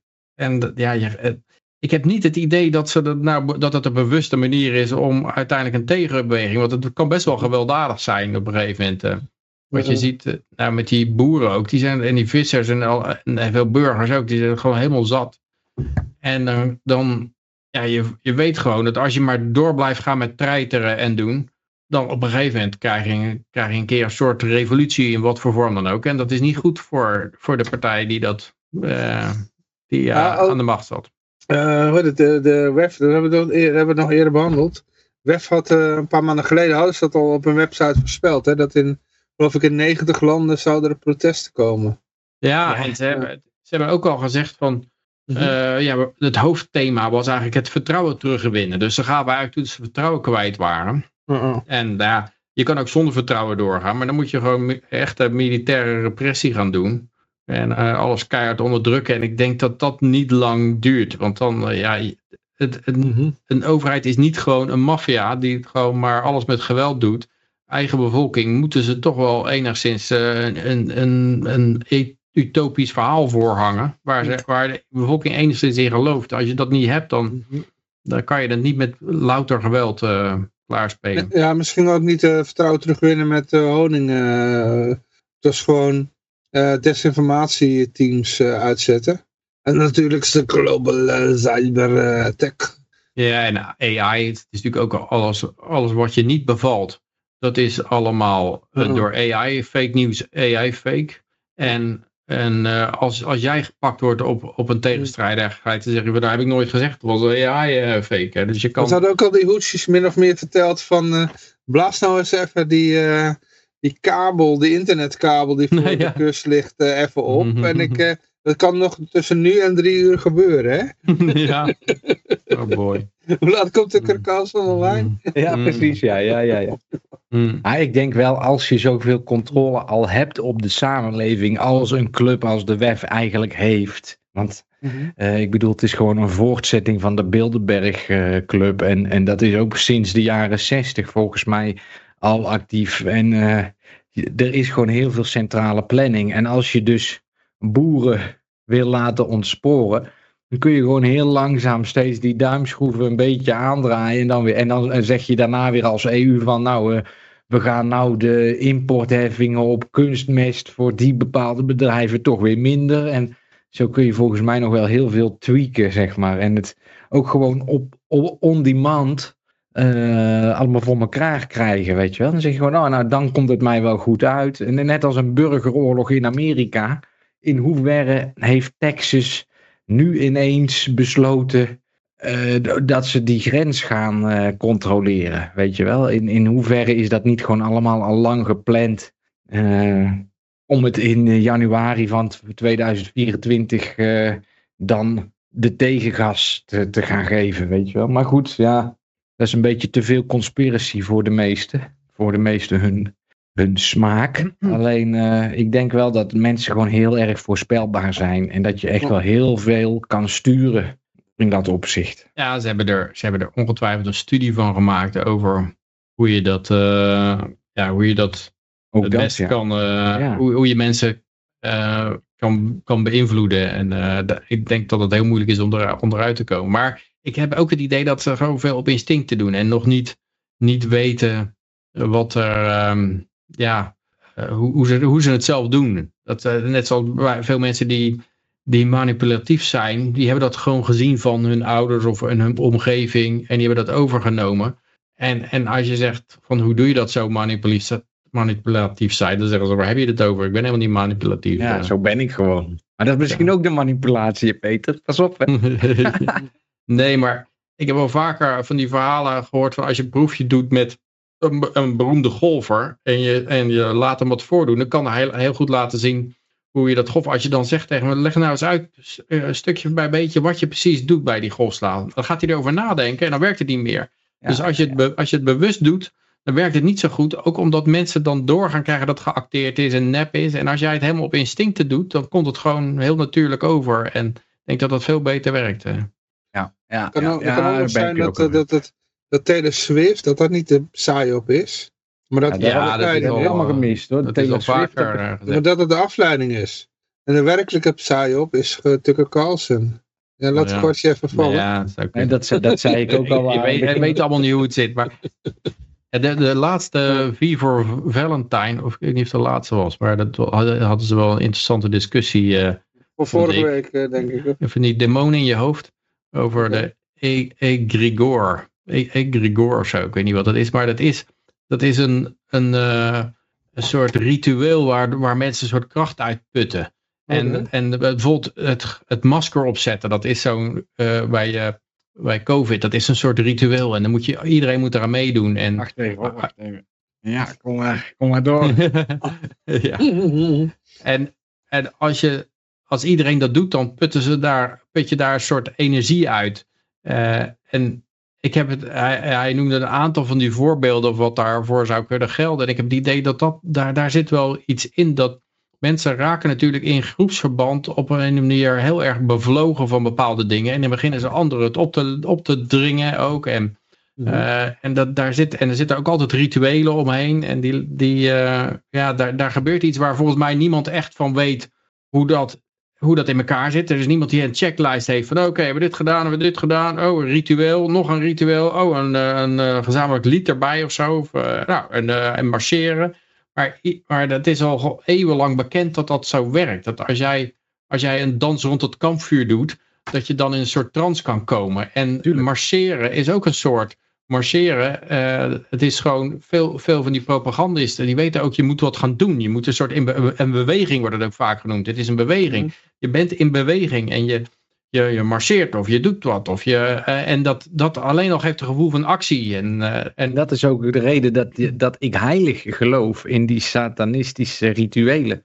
Want hoe dieper het trauma, hoe beter die mensen ook te controleren zijn nadat je hun die rituelen hebt laten uitvoeren. Hmm. Weet je wel, hoe dieper dat zich dat eh, hecht in de ziel, dat is het gewoon. Het gaat om de ziel en vanuit de kracht van die ziel, daar, dat is de ultieme creatiekracht, denk ik.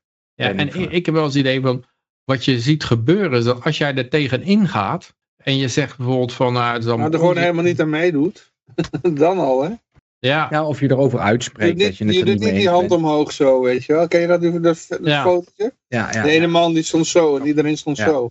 Ja. En eh, ja, die is dan de lul, want iedereen is, die richt al zijn woede op die persoon die, ja, die met zijn arm over elkaar staat, terwijl de rest met zijn rechterarm omhoog staat, weet je wel. Ja, ik doe niet Ja. mee met je pronouns. Ja, eh. August Landmesser was dat, ja. August. August Landmesser. Maar ehm, Heeft dat, dat levert een... e- Sorry? Heeft hij Nee, het hij heeft, niet, overleefd? hij heeft niet overleefd. Nee, hij, is, Oh, ja. ja. hij is pas aan het eind van de oorlog is hij ergens in Joegoslavië eh, doodgeschoten. En hij, is, hij Oh, moest ja. in het leger vechten eh, voor de nazi's. Maar ehm, eh, en elke vorm van verzet, zelfs niet meedoen, dat maakt ze alleen maar woedender. En, en eh, dat, dat die hypnose die gaat zich dan helemaal richten op die paar individuen die daar niet aan meedoen. eh. Dat hebben we gezien bij COVID, hoe dat werkt. Maar wat volgens mij wel werkt, dat is als je het als je juist meegeeft. Dus Mhm. je, je gaat eh, in het geval van, van die hele woke toestanden, ga je van die berichten doen van eh, gordijn, eh, of douchegordijnen zijn racistisch. En, eh, en, en eh, spinnen worden bozer door klimaatverandering bij klimaatzaken. Als jij een heleboel van dat soort berichten, kaas is racistisch, dan, eh, dan, krijgen ze, dan komen ze niet in verzet, want ze hebben het idee dat jij een soort aan hun kant staat. En het maakt ze niet uit dat het, dat het bullshit is, want ze, zij staan in een modus van alles van ons team keuren we goed en alles van de vijand moet eh, in, de, in elkaar geslagen worden. Hm. Maar er vestigt zich wel binnen de groep het idee van, ja, kaas racistisch, is dat niet een beetje onzin? Wiskunde is racistisch. Eh, eh, En, en al die berichten die, die, die staan daar. En je kan een willekeurige zoekterm in, invullen, racistisch. Komt er een artikel waarin blijkt dat dat racistisch is. Eh, En ik heb het idee dat dat beter werkt, omdat, omdat dat eh langzamerhand de geloofwaardigheid onderuit haalt. En dat mensen iets hebben van, ja, nou ben ik helemaal afgestompt. En eh, ik geloof niet beter dan dat jij zegt, ik ga helemaal aantonen dat het spinnen niet bozer worden door, door klimaatverandering. Het is een beetje meehelpen ze over de, over de afgrond, rand van de afgrond te duwen. Zeg maar. Dat is Ja. beter dan dat jij, als jij, als jij ervoor gaat staan en je gaat ze terugduwen, dan duwen ze jou van de rand af. Als je erachter gaat staan en je duwt mee, dan duw je hun van de rand af. De Ja. wolf in schaapskleren. nou, ik denk zelfs dat doe ik altijd een beetje radical- radicaliseren, weet je wel. ja, humor, dat zou ook, Ja. ook een goede kans hebben, denk ik. Nou, ik had dan gewoon het eh, mondmasker wel op, maar dan had ik het witte gedeelte weggeknipt. Kan je sowieso gewoon heel makkelijk ademen, dus eh, dan heb je geen idee dat je het ding op hebt. Maar je ziet heel duidelijk dat er iets uitgeknipt is. Maar dat blauwe zit er nog, dus ze kunnen niet zeggen, weet je wel. ja, En dan loop je zo met dat ding op. hoewel het zelfs zo is dat zelfs humor levert Mhm. op een gegeven moment woede op. Hè? Ja, ja, Eh, ja. dat was ook bij het een beetje derde, tactisch doen, hè? Tactisch bij het derde Rijk zo. Dat. Dat eh, op een gegeven moment de humor wordt bijna verboden. Hè? Dat- En dat merk je nu ook in Amerika. Dat eh, komieken zoals Seinfeld, die zeggen, ja, ik wil in, en ik geloof ook Seinfeld, en ik weet niet of Dave Chappelle was ook, maar Nou, deze geval, die ging er gewoon lekker door, hè?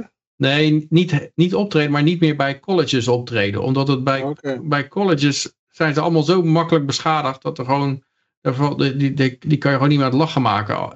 Mhm. En ja, dat vond ik wel typerend. En, en dat, is, dat moeten ze natuurlijk ook hebben. Humor is een onderdeel van iets waarbij taboes doorbroken worden. En dat kunnen ze absoluut niet hebben. Mhm.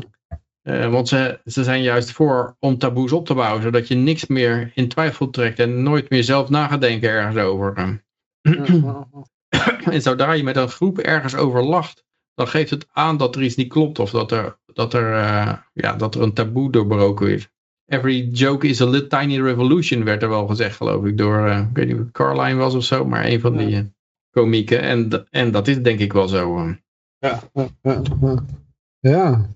Ja, waar waren we trouwens? Eh Toch nog Orban meer, hits, nog meer grapjes maken. Ja, Orban. Orban hits uh, back after uh, a secret EU plan to uh, sabotage Hungary's economy uh, revealed. Ja, Jezus. Ja riep je Oh, maar. hits back. Orban hits back. Ja, hits back. Ja, daar kwam dus naar buiten toe dat er een, eh, en dat was gelekt door iemand.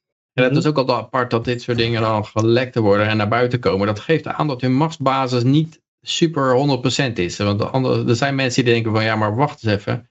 Dit is te belachelijk voor, dan laat ik dat eens even lekken.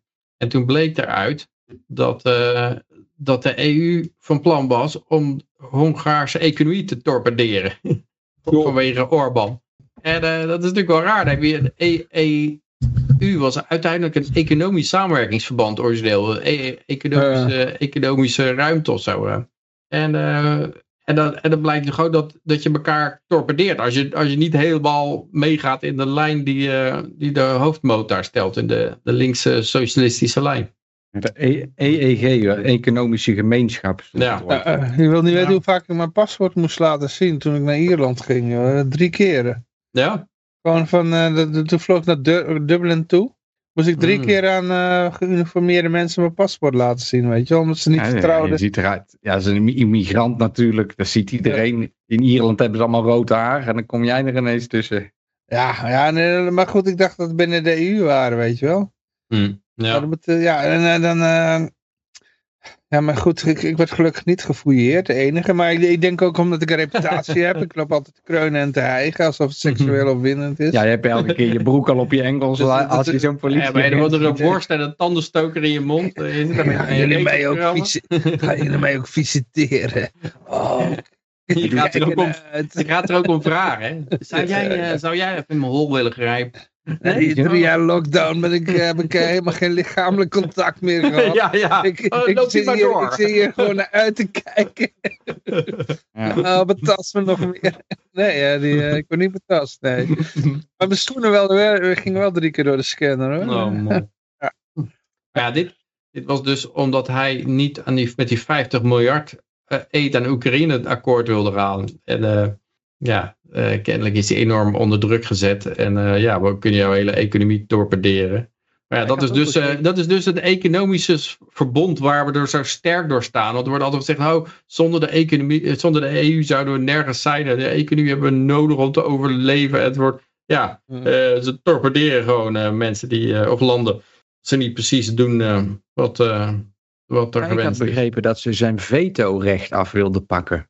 Oh, Ja, dat daar zijn ze ook mee bezig, ja. Maar ja, want anders kan je geen besluiten nemen. Ja. eh, eh, En dan moet hij elke keer naar de wc gaan als ze ergens over stemmen.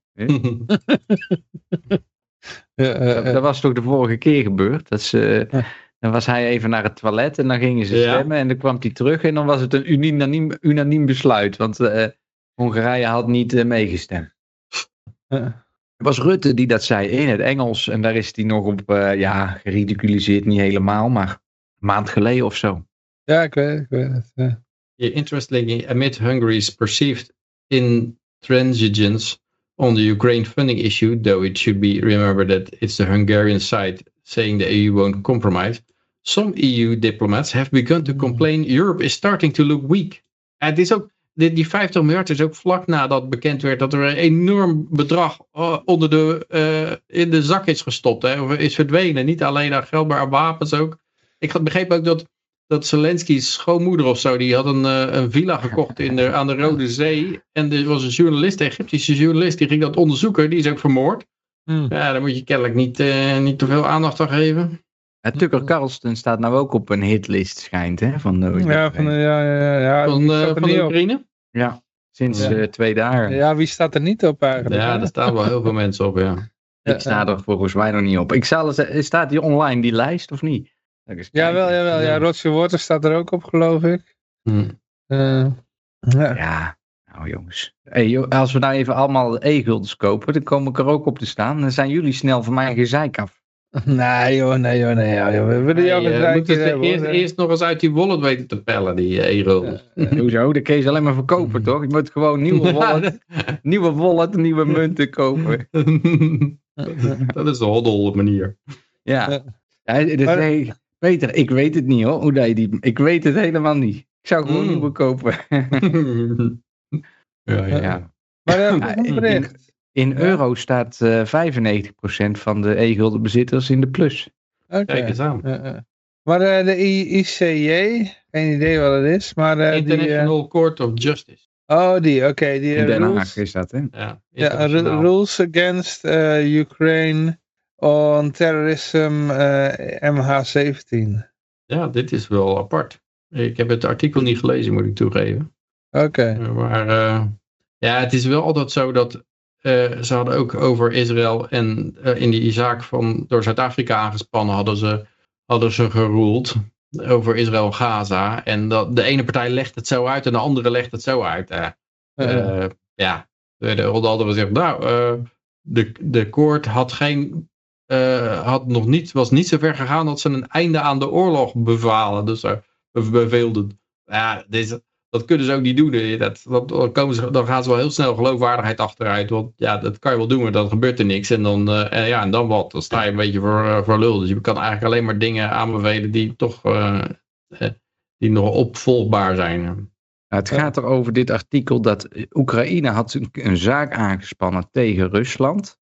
Waarin dat ze eisten dat ze schuldig werden bevonden aan het financieren van terrorisme.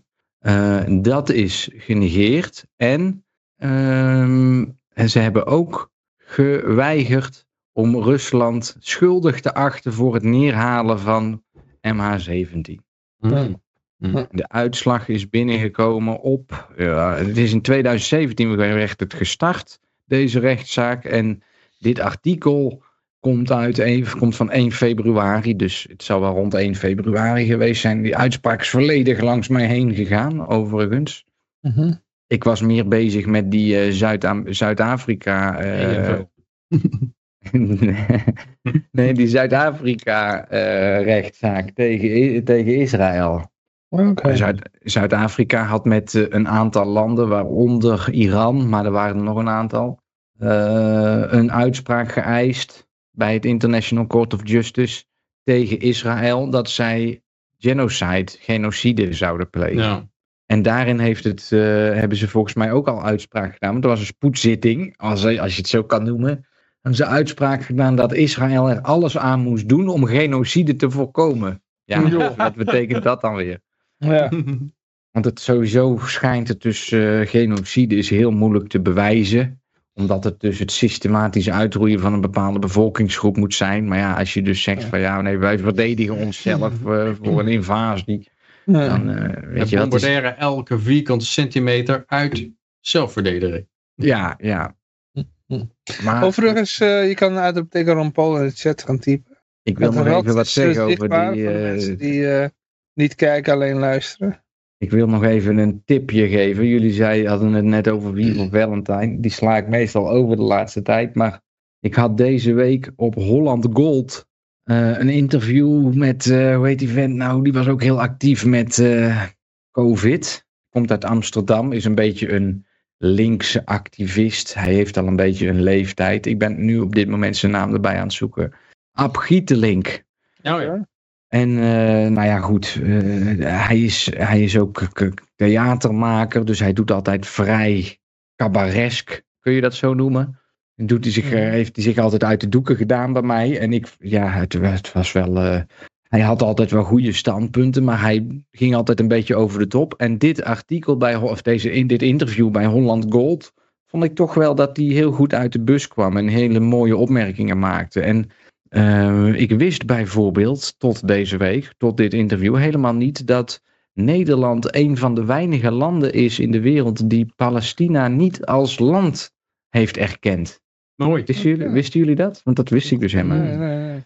En als je dus een uitspraak moet doen over de Israël en genocide in Palestina, maar je hebt als land zelf dan Palestina niet erkend, dan denk ik ook van ja, dat is eigenlijk wel raar, toch? Dat dat dan Mhm. eh, Het ging over de dubbele standaard. En dat is ook wel grappig, want daar ben ik ook nu al een maand over aan het schrijven. En, en daar werd dan ook de link gelegd met apartheid. En dat woord probeer ik altijd een beetje te vermijden, omdat het toch over een specifieke tijd gaat. En ik, ik noem het dan dubbele standaard. Maar ja, apartheid is eigenlijk niks anders dan een dubbele standaard. En, en in dat Ja, opzicht. in dat- Amerika heet het John Crow. eh, Jim ja, Crow. in, in, in dat verlengde eh, ging het er dus over dat nou het International Court of Justice in Den Haag in een land staat wat Palestina niet erkent, die een uitspraak moet doen over genocide van Israël. En dan denk ik, ja, Ja. ja, ja. In hoeverre accepteert de hele wereld nog steeds die uitspraken die daar in Den Haag gedaan worden, weet je wel? Mhm. Sowieso sluit Amerika zich niet aan bij, het, eh, bij, dat, bij die rechtbank.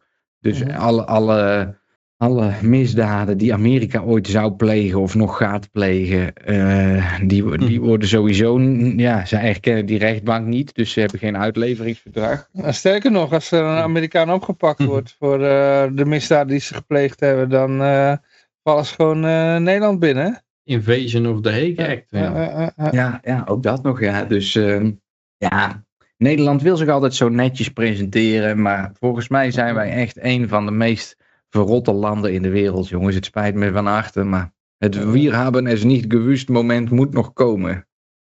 Maar tegenwoordig kan je het wel makkelijk doen, denk ik. Gewoon, eh, als Amerika toch binnen wil vallen, ja, ze hebben al in 60 jaar of wat is het, 70 jaar geen oorlog gewonnen. Amerika? Dan kunnen ze Nederland binnenvallen, winnen ze weer eens iets. Nee, natuurlijk niet. Dus ik krijg helemaal van die blauwharige dikzakken die, met, eh, die niet weten hoe ze een geweer vast moeten houden. Ik snap niet wat je bedoelt, waar, waar ga je naartoe? Wat, wat is Nou, als punt? Amerika nu dan binnenvalt, ja, dan is het geen vijand meer. eh, ja, kom op, kom maar gezellig binnen.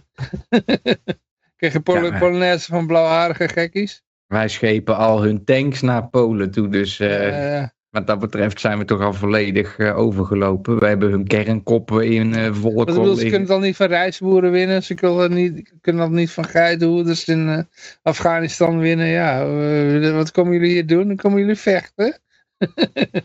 ja, Ja, hier ja, heb ze je, zijn hier wel met een iets, joint. Rook ze zijn wel met iets meer dan, eh, dan de Nederlanders. Hè?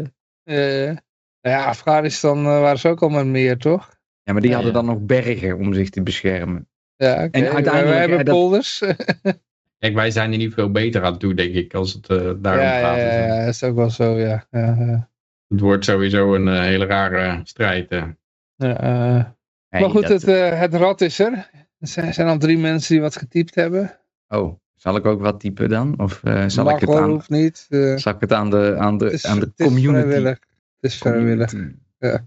Zal ik nog even de prijs erbij zoeken dan? Dat is ook altijd wel leuk om Ja, te vertellen. de prijs even. En, eh, ja. Ja. ik denk dat die naar beneden is ten opzichte van de week. 10 e-guldens, 3,30 euro.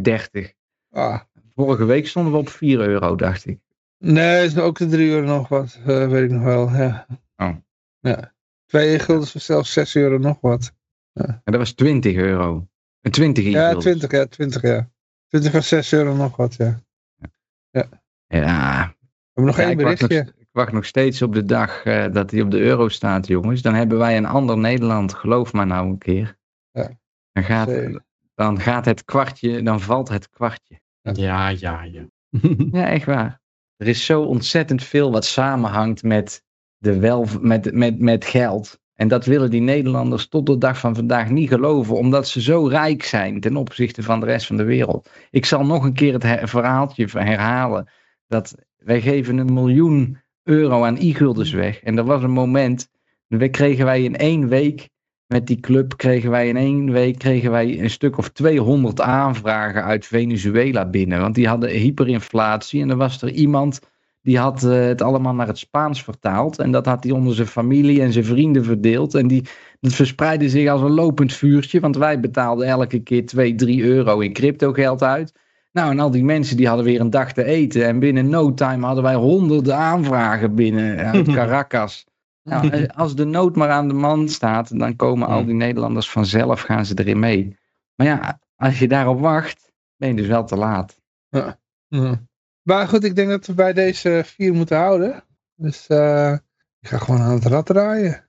Ja, geef er een zwengel aan, Johan. Ik geef er een zwengel aan. En dan eh, even kijken. Eh Oké, wacht even. Wacht even. Deze. God, waar zat het ook alweer? Oh ja, hier. Spin, hoppakee. Ja. nou jongens, heel spannend, heel spannend. Wie gaat het worden? Eh, volgens mij eh, Garfield Scorpio weer. Ach jongens toch. Nou ben je wel een week te laat. Anders had ze op het terras wel kunnen drinken van die e-guldens. Eh, nou, vorige week heeft ze ook gewonnen. Of, ja, hij, hij Oh, zei oh, oh, oh. het. Garfield. Garfield. Ik weet wel wie het is hoor. De rode poes. Ja. Nee, goed, ja, nou ja, gefeliciteerd. Ehm, oh, even kijken hoor. Dan moet ik eh, weer even terug naar de oude situatie. Ehm, ja, dan gaan we even naar het laatste bericht toe. Ik kan het wel alvast even voorlezen. Zo, het Eh. vlug jongens. Ja, oh, is het snel, ja, We inderdaad. hebben nog twee uur hoor, voordat Tucker Carlson zijn interview online staat. maar de verdachte Chinese spinazie-duif, eh, vrijgelaten, Spinazieduif. Spionageduif. spinazie-duif, Vr- vrijgelaten na acht maanden in eh, India's eh, vogelopvang. Hij wou niet praten. Ja, Ja, ja, ja, Ze hebben ja. hem flink gemarteld. ja, dit is weer zo'n eh, zo'n verhaal over. Hij zei alleen maar roekoe. Klonk heel Chinees. Nee, dat- inderdaad dat ze gewoon een duif hadden waarvan ze dachten dat het de Chinese spiona spionageduif was. En dat ze die dan ook acht maanden in, het, nog in de gevangenis gaan zetten. Dat- nou, uiteindelijk maar vrijlaten. Maar ja, ja. moeten we er nou mee? Geen verhaal. Ja. Hoe, hoe raar die, over die overheidsorganisaties in elkaar kunnen zitten. Hij, daar kon, hij had zo'n Apple-bril had hij op en dan ging hij allemaal... eh, Ja, ja. Hey, maar, Dat is maar- dat doet een beetje denken aan die Chi- Chinese spy balloon. Dat was ook opeens Ja. zo'n... eh, Eigenlijk was het gewoon, ja, dat was gewoon zo'n soort weerballon. En, en dan gingen ze dan met een site... En, en dat ding kostte waarschijnlijk 150 dollar of zo. Die hebben ze neergehaald met een, met een Sidewinder missile. En die, die eerste die ging nog mis ook, want die, die zag er helemaal niks gewoon. Die vloog er gewoon lang. Moesten ze nog eentje afschieten. dacht, en die landde per ongeluk in China. Toen was, eh, was de... was de oorlog uitgebroken. Ja. Nee, hij vloog al boven Canada geloof ik. Maar, eh, ja. 99 luchtballons. Eventjes, dus deze week schijnt er ook weer een inslag te zijn geweest in... eh, Oh, sorry. Nee, ik, even wachten. Eerst dit verhaal. Eerst dit Ja. verhaal. Nou ja, vertel man. hoor, eh. Nee, een inslag in Oekraïne, in een of andere stad. En dan ging die, die brekelmans van de VVD hier lekker over de oorlog hitsen. En toen een dag later kwam het naar buiten dat het waarschijnlijk toch eh Oekraïns af, eh, luchtafweergeschut was. Dat een eigen gebouw had geraakt. Oké. Ja. Ja, ik hoor het ook wel regelmatig over, eh, over bommen die, eh, die eh, neer, die een gebouw raken. Ja, ik heb het idee dat generaal is vandaag ontslagen door Zelensky. Alweer, Ja, dat klopt. Ja. alweer eentje. Nou ja, niet zoveel als Rusland. Die hebben, ook, die hebben het heel vaak gedaan. Maar Ja. ja. Ik geloof dat hij ook eigenlijk had aangegeven van... eh, ja, eh, als ik de aanval wil gaan, dan moet ik eh, weet ik niet hoeveel mensen hebben. En gewoon, ja, dat is eigenlijk onmogelijk. En ja, nou, ik, ik hoop niet dat ze er eentje vinden die, die fanatiek in de aanval gaat. Want dat betekent weer 100.000 man dood. Ja, ze hadden nou toch, die Nuland had toch de favoriet aangesteld of zoiets. Zoiets was het toch? Dat, Op- wat aan? Nou, die, die eh, Georgia, hoe heet zij? Victoria, die Victoria, sorry, Victoria Newland.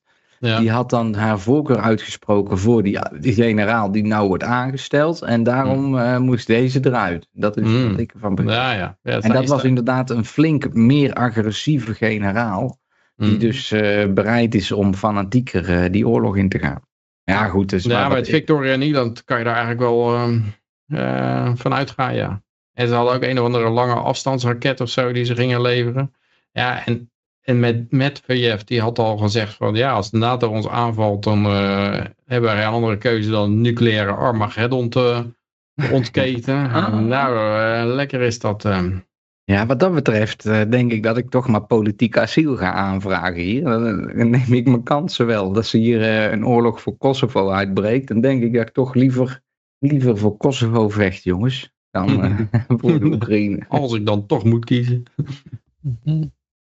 Ja, ik zou sowieso proberen om eh, zo snel mogelijk eh, ja, ergens anders naartoe te gaan. waar ze niet zo enthousiast aan het vechten zijn. Ja, op straffen van wat gaan ze jou daar naartoe sturen? Dat je zegt van nou, bekijk het maar. Go fuck yourself.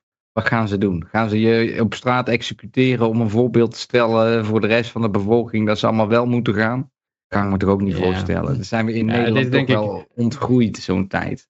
Ja, het is denk ik heel moeilijk om mensen gedwongen te laten vechten als ze niet willen. Dat, ehm, ja, ik denk echt dat er dan, eh, dan is de familie van Oranje heel snel een paar leden kwijt hoor. Als ze echt zo ver gaan. Zeg maar. Als ze het gaan verplichten en dat ze die mensen, dan gaan ze, als je ziet hoe dat Nederlanders omgaan als er een paar lijken onder een on- ontploft gebouw eh, een nachtenlang blijft liggen. En, en dat ze die politiebekant lynchen omdat ze zeggen nee, want er zitten hier allemaal chemische stoffen, dus we moeten pas morgen weer doorgaan. nee, want het is een geloof en bla bla bla. Denk je nou echt dat die mensen eh, met het Azov-bataljon tegen de Russen gaan vechten? Dat, dat gaat gewoon niet gebeuren.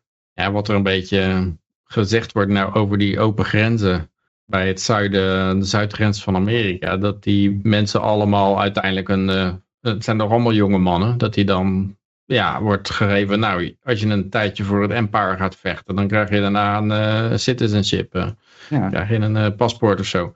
En ja, die mensen zien ik dat. ook een filmpje over gezien. Er was een jongen die ging undercover als vluchteling, zeg maar. En die ging dan door de jungle, kwam die in Panama. En dan ging die met de bus en met me op de trein. En die zei ook van, het zijn heel veel jonge Chinezen die Ja. ertussen zitten. En, en het ligt er dan aan, want je kan verschillende routes door de jungle kiezen. En de ene die kost geld. En dan is het zeg maar een eh 48 uur. En die andere die kost niks, maar dan ben je 15 dagen onderweg. En dat is dus wel, dan, dan sterft tussen de helft van die mensen die gaan. En dat zou dan de, de whitewash zijn. Mensen die echt vanuit Venezuela op zoek gaan naar iets beters. Zou dan de whitewash zijn van allemaal Chinezen. En dat werd dan, ik vond het wel een aannemelijke theorie. Want China was, heeft... niet, eh, was niet Bolton Bankrupt, hè? Die eh, dingen. Nee, nee, het, het, het was eh, iemand die als undercover, die filmde zijn reis vanuit... Ja, dat is Bolton Bankrupt ook. Maar die, die vertelde Oh. wat jij nu nee, maar het was niet Bolden Bankrupt, Dat zei die hij niet erbij. eh. Dit was een jonge gozer, die kende ik. Ik Ah, weet niet wat ja. zijn naam was. Het was op Twitter dat ik het zag, maar ja, wat zie je?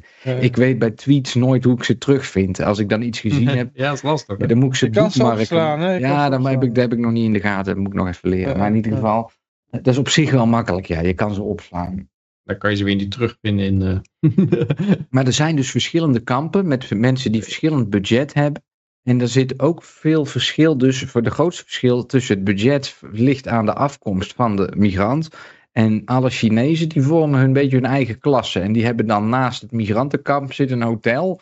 En in dat hotel is alles in het Chinees opgeschreven. En daar, komen, daar, daar stromen elke maand duizenden Chinezen door. Die dus een nachtje of drie in dat hotel slapen. Terwijl al die andere migranten, die, die zitten dan in dat migrantenkamp eh, zonder warm water. Ja, weet ik niet, weet ik niet. Misschien met warm Mhm. water.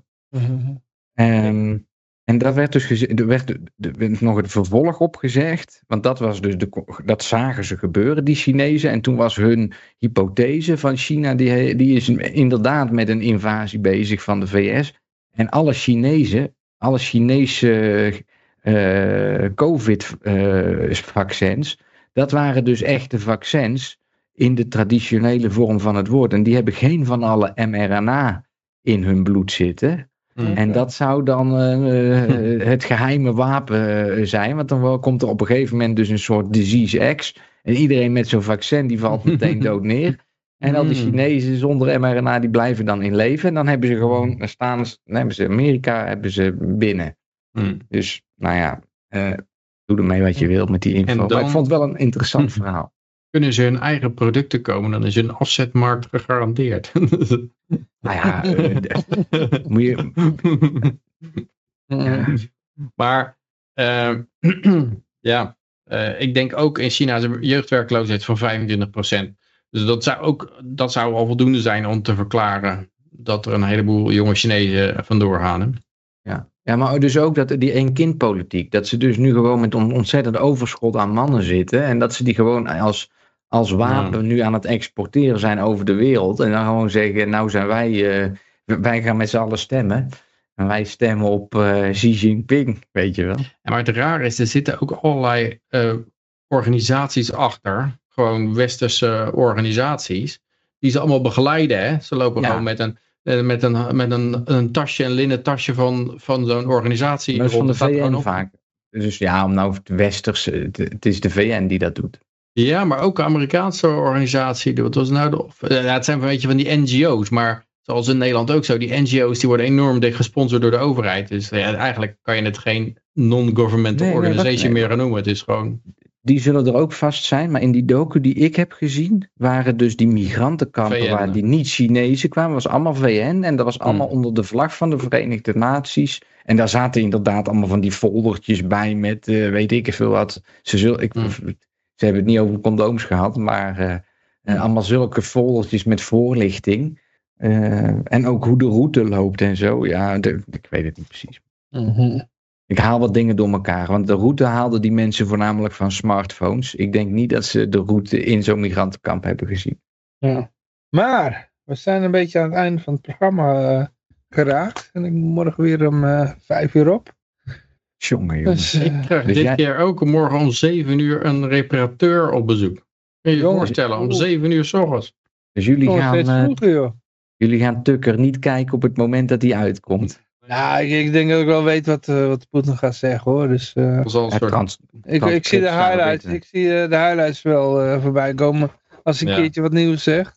Ja, ik vind het wat dat betreft ook zonde van de tijd. Want je moet je eigen verhaal maken. En niet eh, de hele tijd wat de media maar voorflikkert eh, opeten. Ik denk ook niet dat, dat, dat er revolutionaire dingen gezegd gaan worden of zo. Eh ze precies meer. eerst weer als de, de bevrijder van Oost-Oekraïne. Ja, nou ja. Ik denk meer dat het, is gewoon... Het, het spannende eraan is eigenlijk van... eh, gaan, ze, gaan ze Tucker Wat doen helemaal... ze met Tucker? Ja, Ja. wat doen ze met Tucker eigenlijk? Ja, ja, ja. je weet dat er... Er er gaat met Poetin niks gebeuren, maar eigenlijk steekt hij een enorme middelvinger op. Ja. En de, de vraag is een beetje, gaat Guy Verhofstadt, eh hoe gek gaan ze? Gaan ze gillend over straat? Gaan ze worden ze helemaal, helemaal eh satanisch? iemand journalistiek. ja, Ah, gaan ze opeens satanische kreten uitslaan en in tongen zingen en zo. Ze hebben het idee dat, dat ze echt op, Filmpje journalistieke bedrijven. We zijn een dat- vrij land. dat ze echt gaan ontploffen of zo. Dat, dat, eh, dat is eigenlijk waar je op zit te wachten. Net zoals bij als je mensen die in een autoracen kijken en dan eigenlijk zitten te hopen dat er een ongeluk gebeurt of zo. Dat is spectaculair ongeluk. Je hebt niet, wel, niet dat ik hoop dat er met Tucker wat gebeurt hoor, maar ik, ik hoop natuurlijk dat hij overal mee wegkomt. Maar het is wel, net zoals als met Trump, je weet gewoon, dit, het jaagt ze helemaal de gordijn in. En dat is gewoon een schouwspel wat gewoon mooi is om te zien. Ja, ja. Ik, er zijn wel hele leuke deepfakes van eh, Tucker en eh, Poetin al te vinden. En Ja? dan zegt Tucker van, eh, wat vind je van Bud Light? En dan zegt hij, gay piss. En dat soort dingetjes. En dan eh, allemaal dat soort one-liners. Ja, Ja, eh, eh, mooi. ja. Nee, dat is wel lachen. Ja, die AI is toch wel weer een aanwinst. het is wel hele slechte AI. Dit was echt, weet je wel. Die, die AI die de nieuwe Billy Joel heeft in elkaar heeft gezongen, dat is, die is wel veel beter, denk ik. Hè? Weet ik niet. Oh, oké. Nou, Billy Joel. Na, na, na- de Beatles kreeg nu ook Billy Joel. Die leeft dan nog, maar eh, goed. ja. Oh zo, maar dan hebben ze toch ook eh, al eh, Elvis-concerten en zo met hologrammen en dat soort En dingen. ko- George Carlin? die hebben die show van George Carlin, Ja. dat was wel goed. Dat was echt een oude, ouderwetse George, Carlin, helemaal door een AI nagemaakt. Nee, maar dan heb ik, ik heb deze week, ja, ben ik er even kwijt waar het precies was. Maar dat ging er dus om dat dat geen creativiteit meer is in zekere zin. Dan moet jij binnen het kader van iemand anders een grapje gaan schrijven voor de AI. En, en, en wat is dan nog jouw spirit daarin in zekere zin? Maar goed, ja. omdat Ja, de mensen... de spirit van Carlin wel heel goed nagedaan. Dat, Ja, maar de mensen vlakken op die manier eh, zeg maar af in Ja. hun, eh, ja, nou, daar ging het een beetje over. Door TikTok en Facebook en allemaal dat soort social media. Nou heb je die bril van Apple sinds een week uit. Die kost 3.500 euro. Heb je die al gezien? Ja. ik wist niet eens wat het was. Maar, Ja, er is ik nou- zag zo twee van die gasten die zaten, hadden hem bij de lunch op, zaten met elkaar te lunchen en hadden ze een bril op. Dus zaten ze Ja. naar eten te kijken. Het leek net alsof zo, dat je, dat je zo'n insectenburger daar hebt zitten met die meelwormen erin. Ja. maar de- als je door die bril kijkt, dan, dan, dan zie je gewoon een heerlijke hamburger. Ja, dat is een goede Peter. Daar moet je nou een mooi filmpje van maken. Die gaat viral. eh, eh, eh. Ja, dat kan je misschien met de AI doen, dat je gewoon even omschrijft wat je wil hebben. En dan... Het probleem is alleen dat je dan wel die bril eerst moet kopen om het er een beetje... Of die moet je ook gewoon door AI op laten zetten. Ja. Zeg maar. ja, ja. Je hebt nou ook een kroon op. Oh, echt waar? Oh, wacht. Die heb je ook niet gekocht. Nou is die weer af dan. Ja. Gaan we soms. Je moet alleen die kroon vervangen door een AI, weer, door een, een eh, Apple Vision Pro bril. Ja. Nee, maar anders, kijk, dat is King Hong Spiritsies. En die pruik is dan wel echt. Anders is het geen King. Kun je die eh, pruik niet door AI laten doen, ja? Op een gegeven moment was het ook nog een tijdje Koning Wappie. Hè? Daar heb ik laatst weer een tekst over geschreven. Want de echte wappies betalen belasting aan de koning, is dan het eh, tegenwoord. En zeg er maar van wat je wilt, maar het gaat om de balans vinden tussen die digitale revolutie, die gewoon plaatsvindt, waar je ontzettend veel voordeel van kan hebben als je dat in deze tijd weet te gebruiken in je voordeel. En dan hoef je helemaal niet je menselijkheid of niks voor te verliezen. Dan kun je gewoon het aan of uitzetten en dan, eh, als jij maar weet waar je mee bezig bent. Mhm. En ja, het gevaar wat er wel in zit, dat je dus steeds verder afvlakt en volledig afhankelijk bent van, eh, weet je wel. Ik ben blij dat ik tussen de boeren en vissers leef, maar ik heb nog steeds geen groentetuintje. Ja, Snap je? Dus wordt hoog tijd. ja, Maar, of eh, community. Op schulden.nl ben ik op zoek naar 4000 mensen die het hele verhaal meedragen. En het kost 250 doge per persoon. Ja. Dat valt wel mee. Maar ik ga er een eh, eindje aan brouwen. Ik eh, dank jullie allemaal hartelijk voor het luisteren. Uiteraard ook eh, dank aan jullie om voor het deelnemen. ja, je krijgt Ja? er ook wat voor terug natuurlijk. Hè? Ja, ja. Nee, dat je, want niet dat je mij zo 250 doods kan geven, want dan, kan ik het ook wel anders. ja, je ja. krijgt er ook weer wat voor terug. Uh-huh. ja. Ja, en guldens natuurlijk. Ja, ja, ja, uiteraard. Ja, ja, ja. Nee, maar ik ben aan het knikkenbollen, joh. Ik ken ik morgen vroeg op. Mhm. Dus, eh, ik eh, ga er een eindje aan brouwen. Ik eh, dank je, nou, nogmaals, dank jullie allemaal hartelijk. Je weet wel waarvoor. Eh volgende week zijn we uiteraard weer. En ik zou zeggen, toedeledokie. En hoppakee. Hoi hoi. Hoi, hoi. Dankjewel, houdoe. Houdoe. Nee, ik voel echt bijna een slaap. Oh, iedereen is alweer weg. Echt, eh, ik denk, ik moet snel het einde in. eh